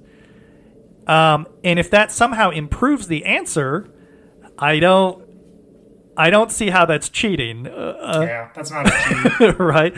Yeah, as long as you well, yeah, if it's if there's nothing specific to that question, if it's something that's sort of just like the a generic framing of the question that um, right you can build into it, and if it's um, like if it's automatable, right. right? Like which which is what this this video did. Basically, right. it just like wrote a little script that like took whatever question you had, wrapped it up in break this problem down into multiple steps right. and uh, you know whatever like a few like kind of just can so specifically you're talking about um, gpt is smarter than we think is the name of the video ai explained is the channel on youtube yeah i would encourage everybody to check that out um, so explicitly what he did was he generated candidate answers uh, in this case three. He would ask the system a question three times get three answers. And then the intermediate step was criticism. He would have he would feed those answers into the system and ask it for to find logical flaws uh, or fallacies or whatever problems with the answer with each of the answers. Then for the third step, he'd have what he called a resolver, I believe, and would feed in the questions, answers, and criticisms and say, your job is to figure out what the best answer is given the choices and the criticisms. Take that and then improve it improve the answer. So that was the whole flow, right? And none of that is specific, contains specific information about any particular type of problem. It may be amenable to certain types of problems, but then this to me goes back to to the discussion on tools. This makes it more like a tool. It's like a it's like a it's like a study guide or a or a a question answering guide for any that's a template for any kind of not any kind but a broad range of questions, and it's not giving any specific information about any So, to me, that's another. It's like you could package that that whole prompt template up and make a tool out of it, and integrate it just like with Wolfram Alpha, and say, do you you're try to figure out whether or not this improved workflow is going to help you solve this problem, and then you know, if it if it thinks it needs to use it, it uses it. Yeah. And which is exactly like you said, exactly what humans yeah. do, right? Like whenever we're presented with a problem, if it's a hard problem, we, you know, we will often, uh, you know, break it down in smaller parts, come at it from different angles, kind of, you know, ask it in a different way. Like, well, we'll, we'll I mean, if you're mature enough and if you, you will you'll do that yourself for like you know kids you were, teaching how to do things you will teach them how to break down a problem how to you know even even the whole thing of like like stepping away from a problem and then coming back at it fresh right which is like maybe a little bit analogous to sort of asking its feeding its response back to itself hmm. and having it, you know, respond to that. There's all sorts of test taking strategies too, like in on math tests. I'm sure you, I don't have to tell you this, but if it's multiple choice and you're given answers, one thing you can do is take the answers and like plug them in, right? right. There, there's just test each four of them instead of trying to just come up with the answer and then right because sometimes yeah. you'd work out the problem and it's like none of them and you're like oh okay well i did something wrong and i wasted some time so right. that sometimes is a strategy as well but again i don't i wouldn't see that as a cheat of any you know un- like if you're te- if well certainly not if the yeah if you're asking it a question that isn't the form of it you know a, a, um, a test question which like i guess if you're if you're saying like, oh, all we did was build something that can you know solve the SAT, um, but these shot models are much more than that. They're able to do that, but they're also able to have conversations. Right. Right. Like it, it is a pretty but general. Even if you model. There's some criticism in the sense that when they t- when they do some of these benchmarkings, they do multiple shots too. They'll do like a five shot, right? And they'll take the best yeah. answer, something like that. So, which whatever we could argue the merits of the criticism of that, but I think if you build a suite of, of tools, like if you built like a lawyer or a paralegal or whoever, somebody's taking the LSAT, a law student, you can't tell me they don't have a, a set of cognitive tools that they bring into the LSAT that they've learned. I mean, I don't know how many yeah. people graduate law school, don't study for the LSAT at all, go in on a one shot and pass it. I'm guessing it's a pretty small right. number. But anyway, if you develop a suite of, of tools and and the system is smart is capable enough to determine when it needs to use tools and on a particular test, and it you know this thing is it's I feel like within it within a relatively short amount of time, we're gonna see this thing just. Uh, unambiguous. I mean, there's still people who are nitpicking, but just unambiguously uh, mastering every yep. every uh, arena of human you know knowledge and so like anyway so they, they well they can keep nitpicking but it's you know it's gonna it's gonna be meanwhile it's gonna be solving problems and you know helping people with their health and with their work and everything else or it's going to be putting some people out of work we'll see this might be a good yeah. way unless you had other points to talk about risks um, and now the other, yeah, just one little thing it would be kind of I haven't seen anybody kind of go back in time and compare this to other like big leaps. Like I've I've seen some things before, like you know criticisms of like you know how like cars are never to replace horses, or you know like or even like the beginning of computer development, there was you know like they they were just like oh these are just like they're just you know big calculators, they're never gonna you mm-hmm. know really change anybody's lives. Um, anyway, yeah, I'm sure there are all kinds of examples throughout history where like the early the early examples of some leap in technology were met with what are, in retrospect, just ridiculously short sighted criticisms. Yes. Now, you don't want, I, I, mean, I'm fully aware that you can go the other direction too, right? Like you can fall into hype train and sure. there, well, I mean, there's the whole, I'm. Well, and the history of AI is littered with hype, unwarranted hype trains, yes. right? Well, and then there's the whole, there's the whole singularity movement, which I I have to admit I've always kind of made fun of and it it seems more plausible now than it did but but yeah no i'm but, with you i i always thought it was going to be more iterative and this right now seems like a really well leap. the aspect of the singularity where it's of the singularity people the the, the followers of the the strong adherents that i still take exception to is just the unbridled optimist types, the ones who think it's like gonna be a utopian panacea. It's just gonna improve, yep. vastly improve everything about everything, um, which I think is completely unwarranted um, and probably highly unlikely. I don't think, but anyway, back to the earlier point. I, I think you can. I don't want to. I don't want to not it's hard to calibrate. It's hard to calibrate um, how to think about these systems in a way that's not. You don't want to. Uh, like I say, I've tried to look for things that are criticisms to sort of ground to ground me. Nine times out of ten, or most of the time, I see straw manning and just straw manning, just weak, limp uh, arguments, moving the goalposts, things that are just fallacies. Yeah. Um, but there's some there's some legitimate criticism, and but and then I don't want to go the other way where I'm just like, oh, these things uh, can do. They're basically going to replace humans next month. They're yeah. whatever.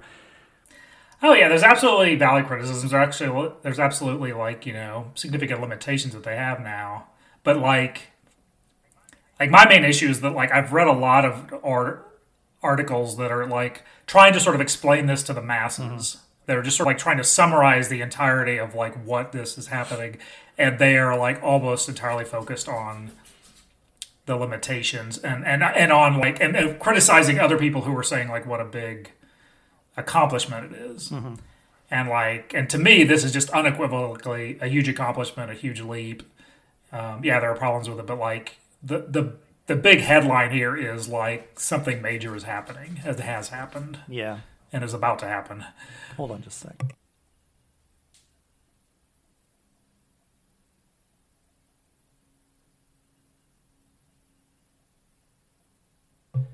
Um, yeah. So yes, that is the big that is the big headline. I think this is way more significant than it is insignificant. I don't know the the thing to me what it's what it's what the last 6 months have done to my brain or 9 months or so.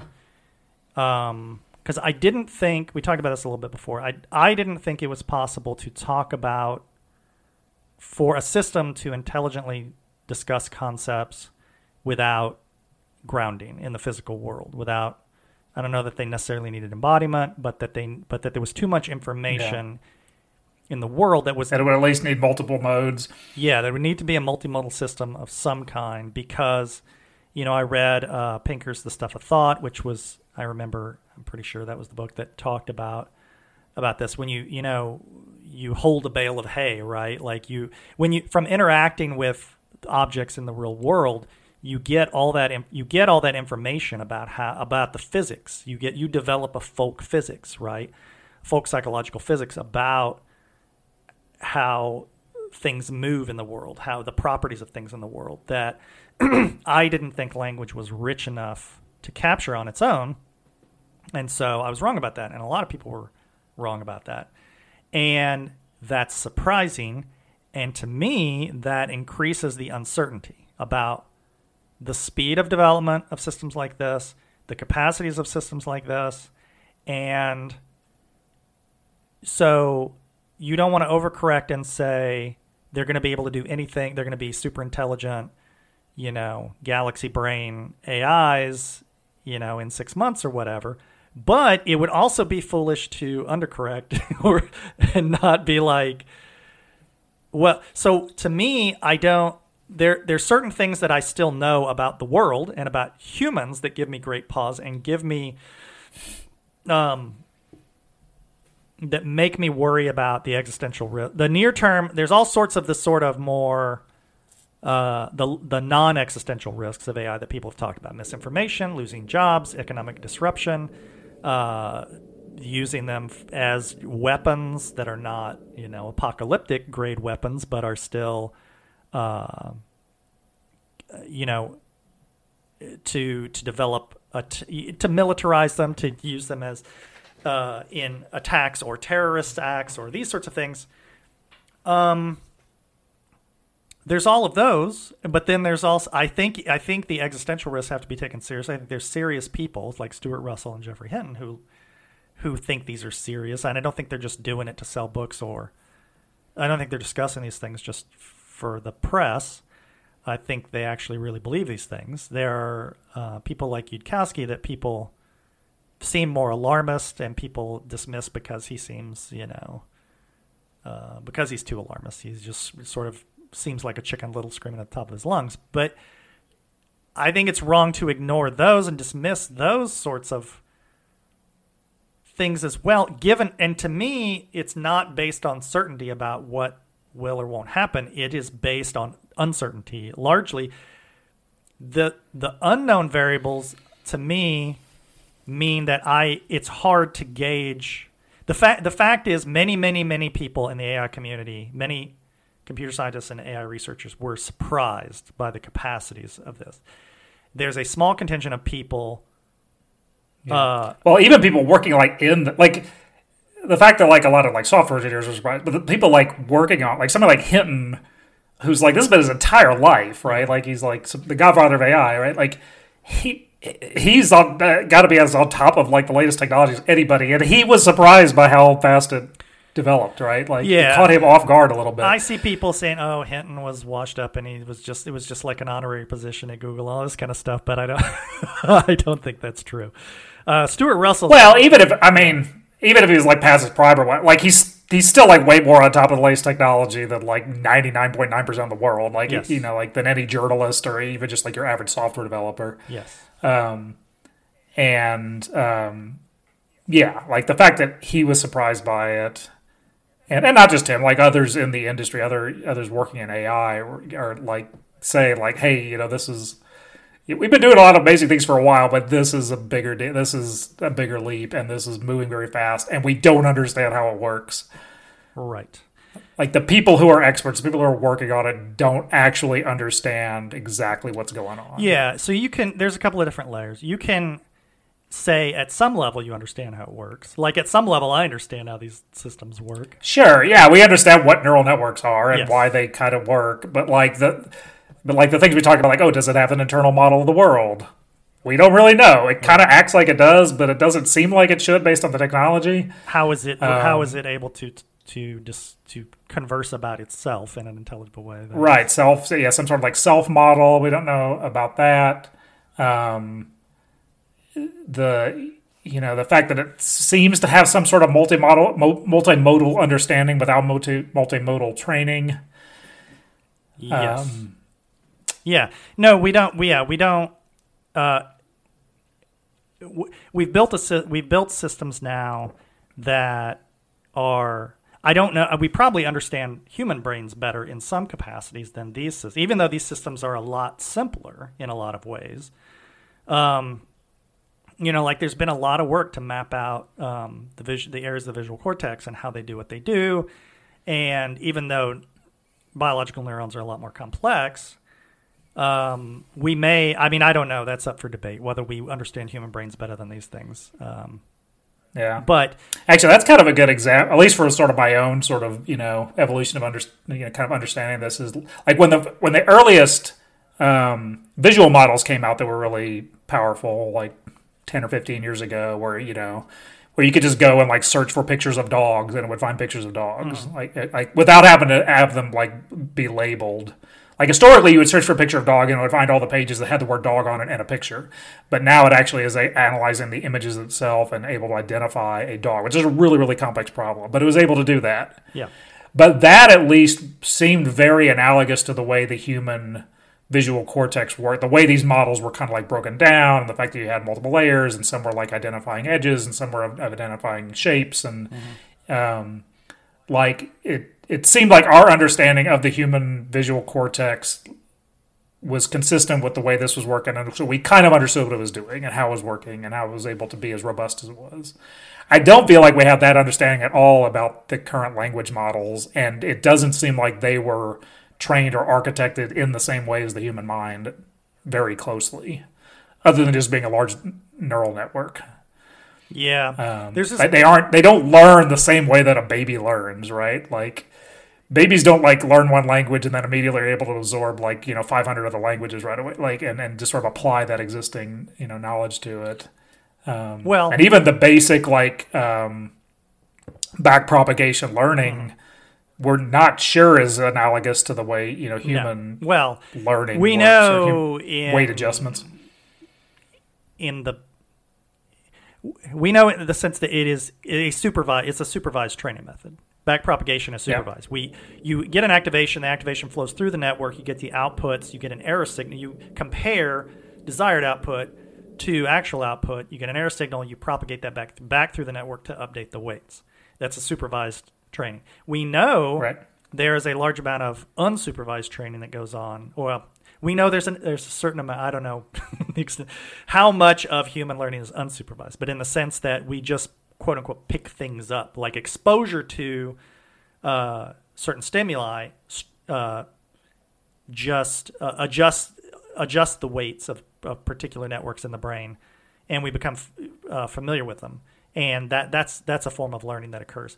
Or you have um, there's reinforcement learning. We know that they're doing some reinforcement learning on these things as well, but that's where you get you activate the network, you get an output, and then you get you get a reward signal, right?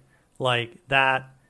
That's the kind of um, you reward the system by saying that's close to the kind of or that's that's the kind of output I want or that's the kind of output I don't want, right? Which is different from it. You're not specifically adjusting the weights based on knowledge of the difference between the actual output and the desired output, right? It's a more indirect form of learning.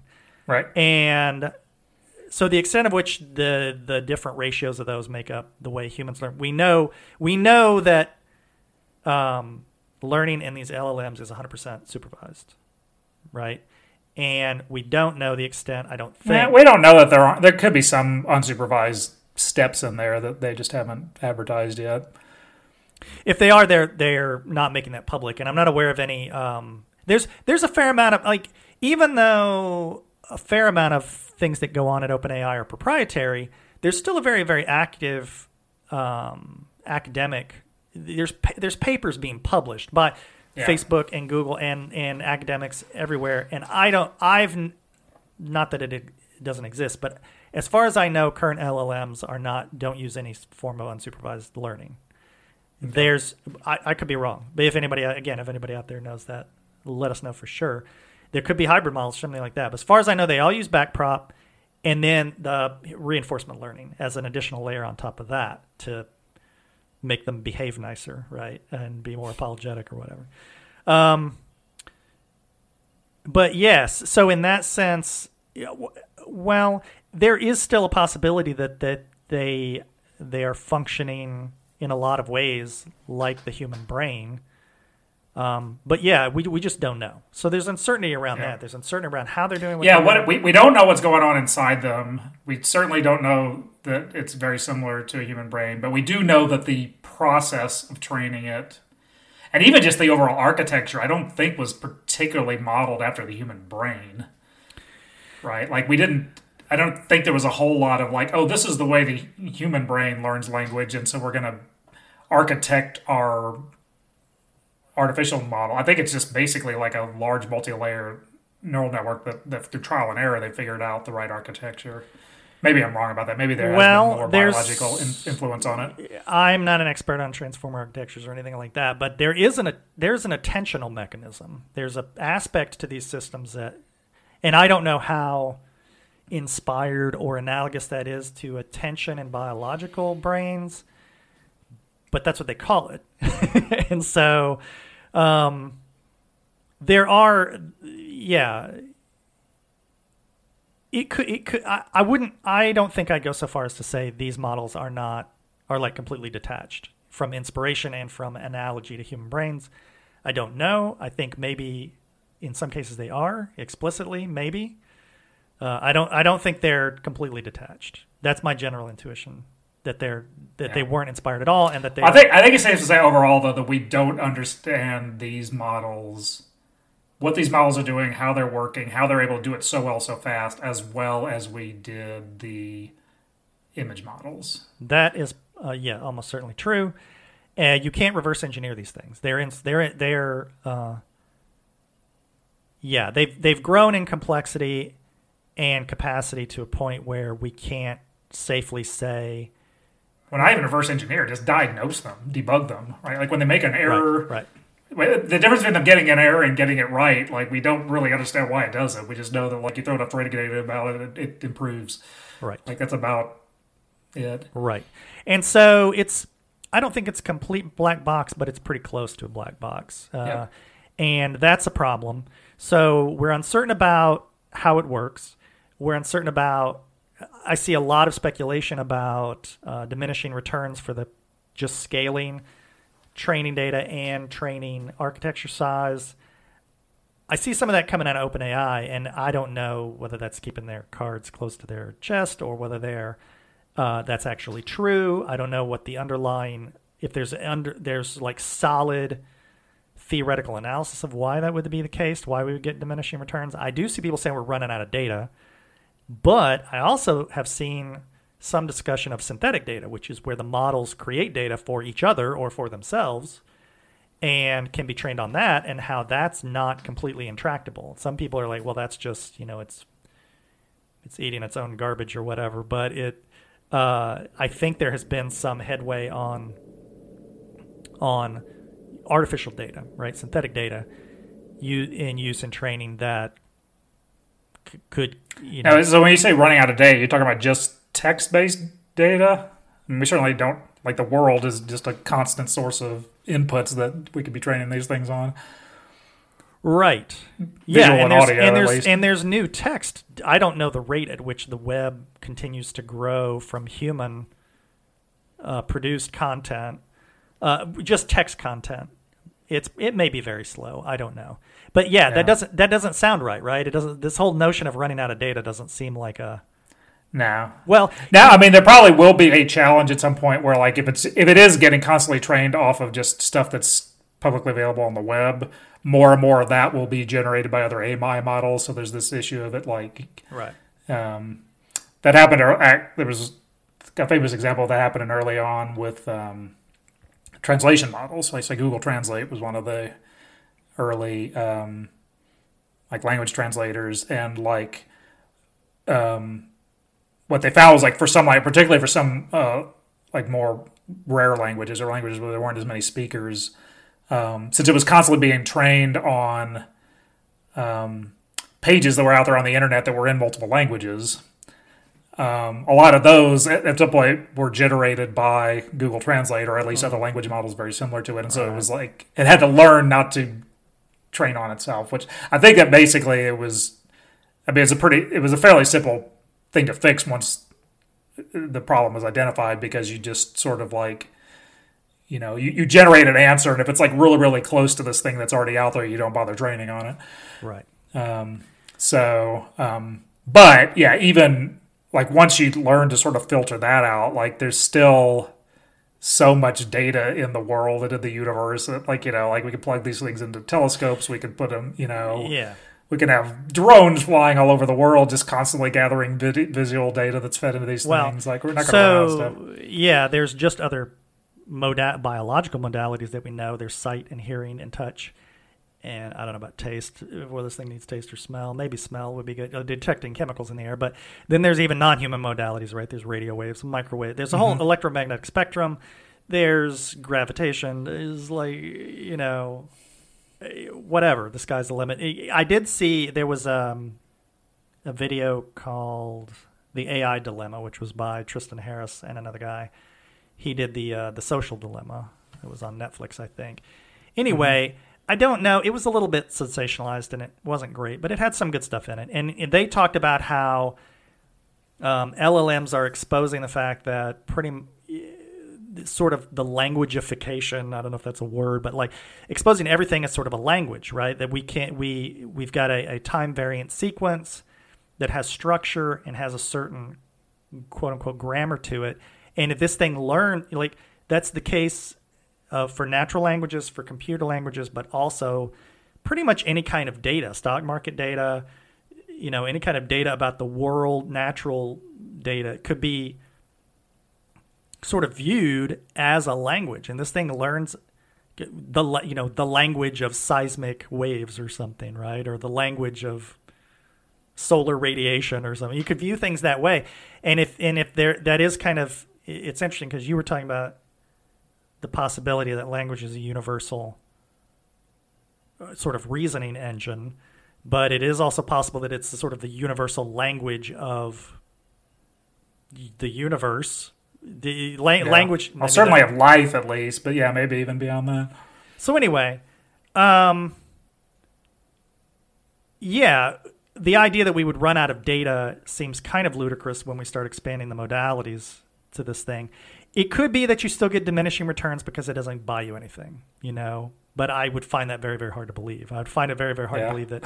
Well, but like it seems like the point that we've like in diminishing returns is when it's like mastered all human knowledge, which like that's a pretty fucking big accomplishment, right? Like, like Yeah. if the downside of that is like, oh, it doesn't have any more headroom, like, well, yeah, no shit, like it's it's as smart as any human ever, all put together. Right. Well, so the one thing we haven't, I mean, not the one thing, but one thing we haven't really seen yet as a result. I mean, GPT GPT four was released in March. They had it, you know, in their labs or whatever, for probably a year before that.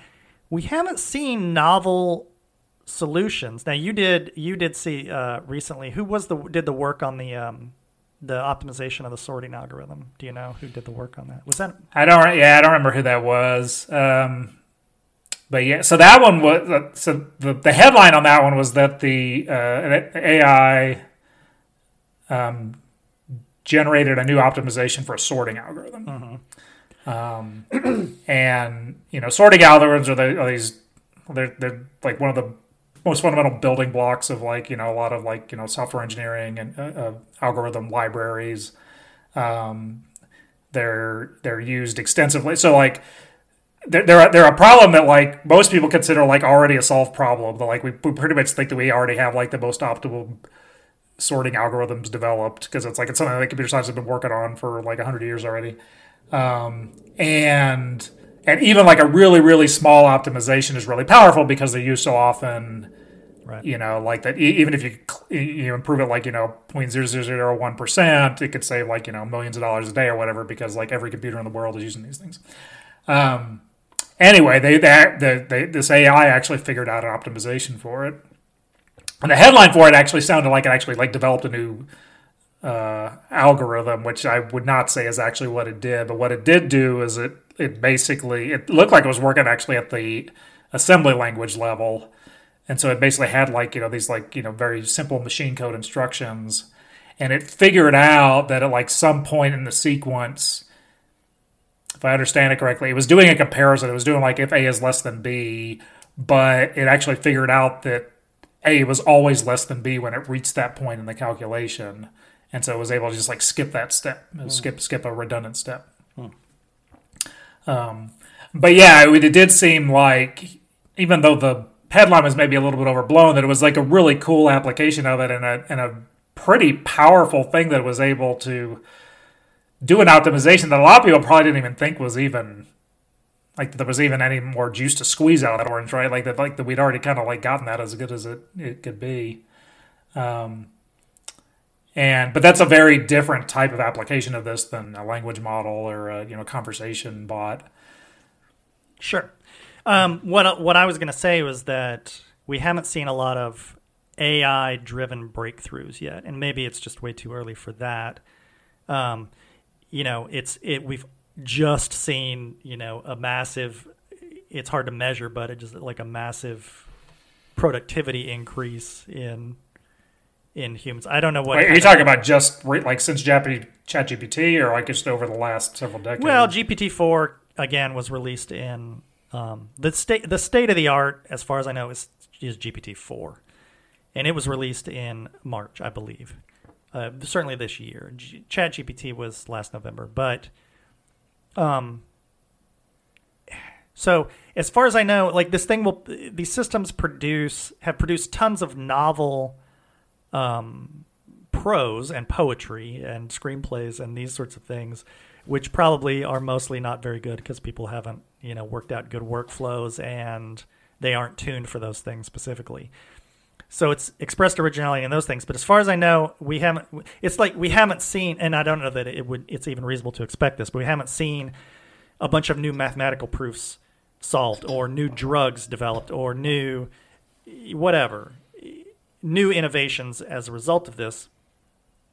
And it could just be that it's it's not it's not it's built for the the capacities of it are just to massively expand the the capacities of of hum of regular humans. Like developing a new drug or uh, solving a new proof or something is something that an exceptional human would do, right? Like somebody who, like, to solve an unsolved uh, mathematical proof is something that 0.001% of the population maybe has the capacity to do at this point, right? So maybe it's not reasonable to assume a system that wasn't designed to do that per se you know, could could have done that or assisted a human in doing that. Um, but anyway, like when are we gonna? We haven't seen yet superhuman we've seen seen hu- superhuman competencies, but we haven't seen superhuman accomplishments in any you know widespread for sure. Uh, anyway, so I don't know Yeah. if those are Well, I mean, if we widen to look, well, I'm not sure exactly what you're, yeah, if, what you're talking about, like discoveries or whatever. Like, I mean, I, we certainly have tools now that we just take for granted that would have seemed amazing 20 or 30 years ago. Like Google Translate, right? The fact that you can just type anything in any language and immediately get a good translation of it. right, And we've had that for like 10 or 15 years now, right? right, Um, and these LLMs duplicate that too, just as right. part of oh yeah, they yeah they they're that on steroid. Like they, you know, but like, um, but I just like we have seen, like I mean that could be considered like a superhuman thing, right? Like it used to take like there was no like single human translator that could do every language as good as Google Translate does now. no, And that's Oh, a, yeah, that's a- yeah. No, a I'm not arguing- yeah. fairly recently. I'm not arguing that the current um, ra- uh, breakthroughs in LLMs are not don't have superhuman capacities. Um, But you're talking about actually sort of like a new discovery, like a, a new. Uh, well, if because the uh, the people who are making the claim that these things are an existential threat or are dangerous, their case would be bolstered by the systems, eh, you know, exhibiting behavior that humans cannot. I mean, I mean they do, right? No human can um, can do all the things that one of these systems can do, but to like solve an, a problem, an outstanding problem that that humans have been solve unable Fermat's solve. not last theorem or some- something that humans have been working on forever and haven't even made a headway Well. Yeah. did they solve Fermat's last theorem? I thought maybe they did the last couple of years or something, but I could be wrong. Anyway, something like that. Yes. yeah. Poincare's conjecture. I don't remember which ones are still left around to be solved, but um, anyway, maybe that's just a function of time, and that's a function of like you can't. it would be unrealistic to just open up your Chat GPT page and say, "What's the cure for cancer?" and expect it to, you know, pop it out or whatever. Um, but is I mean, I don't. It wouldn't surprise me if we start to see things like that. Maybe. Um, I don't know if you have intuitions about that, but um, Now, well, and this kind of goes back to the whole like these things are just so inscrutable. Like, I, I don't know what to expect, right? Like, I mean, I, I have been like really impressed with the advances that it's made in the last you know six months or so. Um, but yeah, we don't we don't understand exactly how they're working, and they do at least seem to be starting to do things that are human level and even you know maybe superhuman in some ways. Um, so So we both also watched this video on intelligence explosion, I believe, which was if we get so. I was we were talking earlier about the um, sort of a tool feedback loop where anything that takes existing systems because these systems themselves, even if they hit some sort of diminishing returns for capacity by themselves, if they've reached a level where they can it continue to improve with the incorporation of tools, then uh, that seems a way to me to break beyond the any diminishing returns from training or Yeah. architecture. Um, but then there's also if you get into any kind of self improvement loop, right? So tools are one possible avenue for a self improvement loop. Another potential is that it starts writing, it starts either building its own tools. This is not a completely black or white area, or it starts modifying its own, its own internal, its own software. Um, the other thing that it could do is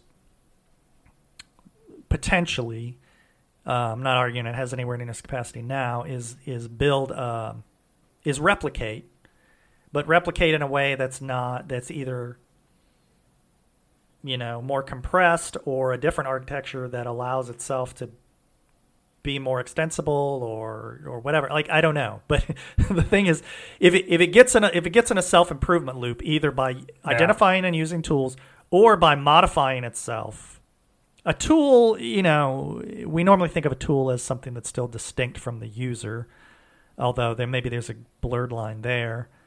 Um, but it would be more akin to us because like we build and use our own tools and that greatly enhances our capacities but if we had an easy way to modify our genetics we're just kind of starting to understand that but like if it were relatively easy for us to go in and grow an additional arm or you know whatever or even grow like replacement organs uh, that's maybe more like tool use. But if we had a way to modify our genome to increase our capacities, our strength, our intelligence, our sense of smell, whatever, in a way where that where that cycle, that self improvement cycle, were fairly rapid, you, could see our capacities kind of going increasing exponentially, right? Yep.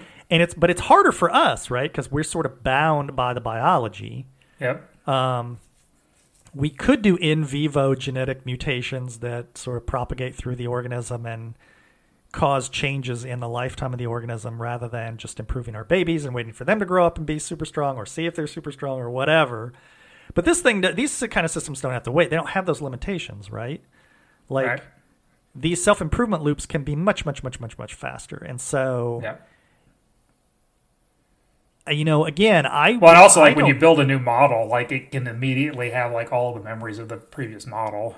Like even, even if you like train up a new, you know, a new version Mm-hmm. of ChatGPT, like it's it's very easily going to have everything that the previous one had and more, as opposed to you know human evolution, which requires like you know an entire development cycle of a baby to get like even up to close to what its parents are. Right. Um, so I don't know how clo- how far away we are from self improvement loops of any kind, but that's also to me seems like a failure of imagination among critics, where they don't seem to understand how. They, so for the singularity, they talk about um, slow takeoff and fast takeoff, rapid takeoff, whatever for the singularity. Like when when we go into that curve and how fast things change. And it would just seem to me that like if we if these systems are able to develop, if they re, if they like I say, it didn't really drive it. A lot of times, like when I when I was messing with evolutionary algorithms, when I first started um, coding them, there were things I didn't really understand until I started seeing, you know, actually developing the logic for them and seeing them in action and stuff like that, right? It really drives things home. Me messing around with integrating tools into these systems really kind of drove things home for me. I didn't really understand this like watching it sort of make the decision to dis- about whether or not to use a tool and these sorts of things and and I'm like, "Oh, okay, when it comes to using a calculator, it's there. Like it's there. It we have it has the better models have the capacity to recognize I need a tool. I need tool X here to solve this problem, this or this type of problem. And so that doesn't seem that far away from me. That seems very very close to a self-improvement feedback loop where there's thousands of tools or millions of tools sitting around that can enhance various aspects of this thing's mm-hmm. capacity, these kinds of systems' capacities. And it just has to try them out one by one. You know, it's just a matter of like identifying the right tool for the right job or the right set of tools for the right set of jobs and picking them up and using them in the right way. And this and that seems like a way to massively increase capacity of these things. And then and and I don't know as much about writing its own code. That seems like a harder problem, but it also it does it no longer seems like far fetched or intractable. No. Well, it, so there's, yeah.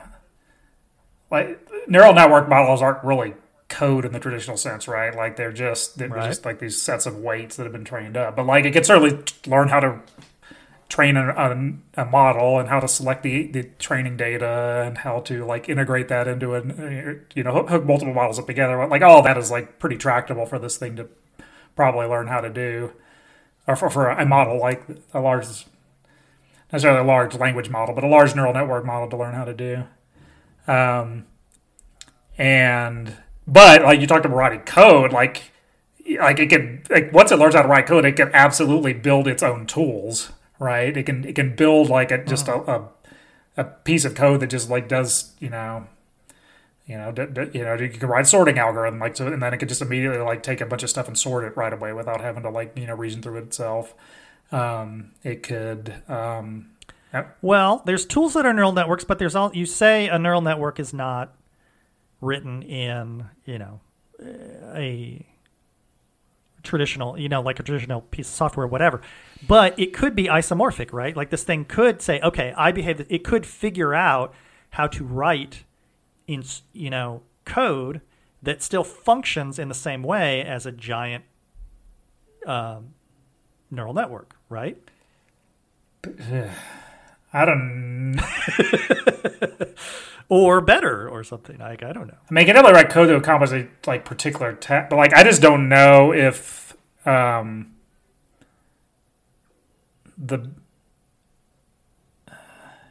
I mean, at some level, I think this thing has to be a, a for for the level of sort of like abstraction and um, and just sort of like compression of like image representation that it does. I, I think at some level, it's get, like most of what it's doing is still going to have to be fundamentally an artificial neural network. Okay, so I'll I'll go ahead and make this argument. Although I know I'm like not on super strong footing here, but yeah, when I was in grad school for cognitive science, there there are people that had would have different um, models for how the brain functioned and different like you could model like you can model. Um, you can use Bayesian models, for example. Like Bayesian models are are like a much higher level description that can encapsulate a lot of the function and logic of what uh, of of a particular aspect of cognition that could be capturing the function of millions of neurons, right? Like you could you could maybe express that sure. with with Bayesian with Bayesian functionality, right? So it could be the case where you'd say, oh, okay, well this part of my brain, like if it were possible, I could just swap out a bunch of the neurons for a Bayesian operator or whatever, but some Bayesian algorithm. And bam, I've saved a ton of computation because now I don't have to do all those floating point. Yeah, yeah, that I can see. or whatever, right? I mean, my understanding is that right. a Bayesian model is somewhat similar to a single layer neural network. So, like, it's mm-hmm. yeah, you could kind of re- replace like some like a, a sliver of its processing with that. Um, or what would probably be easier so, is to just like sort of learn that like, there's this part of your brain that works in that certain way. You build that for it, and then you just train up a new model with that as an input, and so, and then it it doesn't need to duplicate that logic in the main part of its neural network structure. Right. Because my assumption, I mean, the brain has to do everything with neurons. Like that's that's a constraint, right? Yes. But if we knew enough about what different parts of the brain were doing, we probably could replace neurons with whatever chips or something like that that like oh yeah know, are functionally analogous or or equivalent. And so that's what that's what I'm imagining this thing doing. Yeah, co- it'll have a math coprocessor, like, right? Like it'll have a it'll, it'll have yeah, yeah, multiple little pieces that are doing very specific things. So if GPT-5 were capable of building GPT-6 on its own, well, I'm not saying it would be, um, it it may I mean it may it, it almost to me, it kind of almost certainly seems the case that it would just dispense with a bunch of the neural network architecture that it, if, if it could determine, if it could reverse engineer itself and be like, oh, okay, well, this chunk of my architecture is doing this, and this can be done without in another way with a different type of architecture. I'm just going to go ahead and replace that, right? So I could see stuff like that, right? Um, and not all of that and and the the math the the code that represents like a bayesian algorithm that that does some whole giant chunk of things that a a million neurons might do could just be a few lines of code right? Yep. like the thing could be way more uh, compact. So anyway i don't know that's conjecture but it doesn't sound that doesn't sound implausible to me. So anyway uh, we're getting close to maybe a maybe a time limit for a hard stop, so maybe we should wrap things up. I did. We didn't really talk about are we all going to die, uh, kind of stuff. Yeah, I mean, but, we did touch on just sort of like the uncertainty of you know how these things work, how fast they're going to be able to be trained, right, and that, right. and sort of yeah, we didn't come up with like sort of like tangible ways that it could destroy us all, but like I, yeah, I think we just sort of did identify the like these things are already really powerful. They're probably going to get more and more powerful. And there is currently no governor on this thing, right? Like it's just like they're they're getting oh, stronger yeah. and stronger. There's massive um, financial incentive to make them more powerful, to plug them into more things, to give them more capacity. And so far, there's there's there's at least the beginning of discussions of having like rules in place to keep an eye on them, but um, not a whole, not a whole lot tangible. We're all over the place yet. on that. Internationally, there's no consensus on that. I think Britain and EU are more on the cautious side. From things I've read in the news, I believe Japan and India are on the more kind of laissez-faire. Who we don't need to regulate Yep. anything kind of thing. China has said that they're they recognize the dangers and are interested in regulating, but I don't know. We have a great reason to trust them saying that uh, necessarily. They have been good about genetic engineering, I believe. Who knows what kind of stuff could be going on in secret? But um,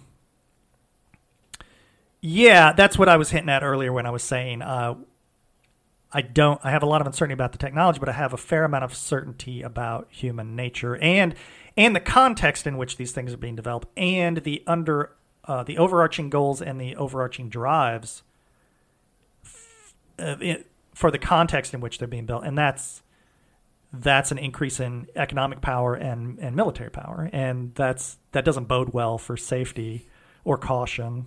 So, yeah, we can do a deeper dive on that. I would like to have uh, I have another co-host, uh, Jack McCaffrey, that I'm hoping can join us for um, some of these podcasts, and um, maybe he'll join us. We can do another one, m- maybe more focused specifically on AI risk, um, and or other topics. Uh, yeah, if, I was hoping this podcast in general we touch upon not just is not just AI, of course, but uh, uh, lots of different um, intellectual areas that interest us and that we know at least something about.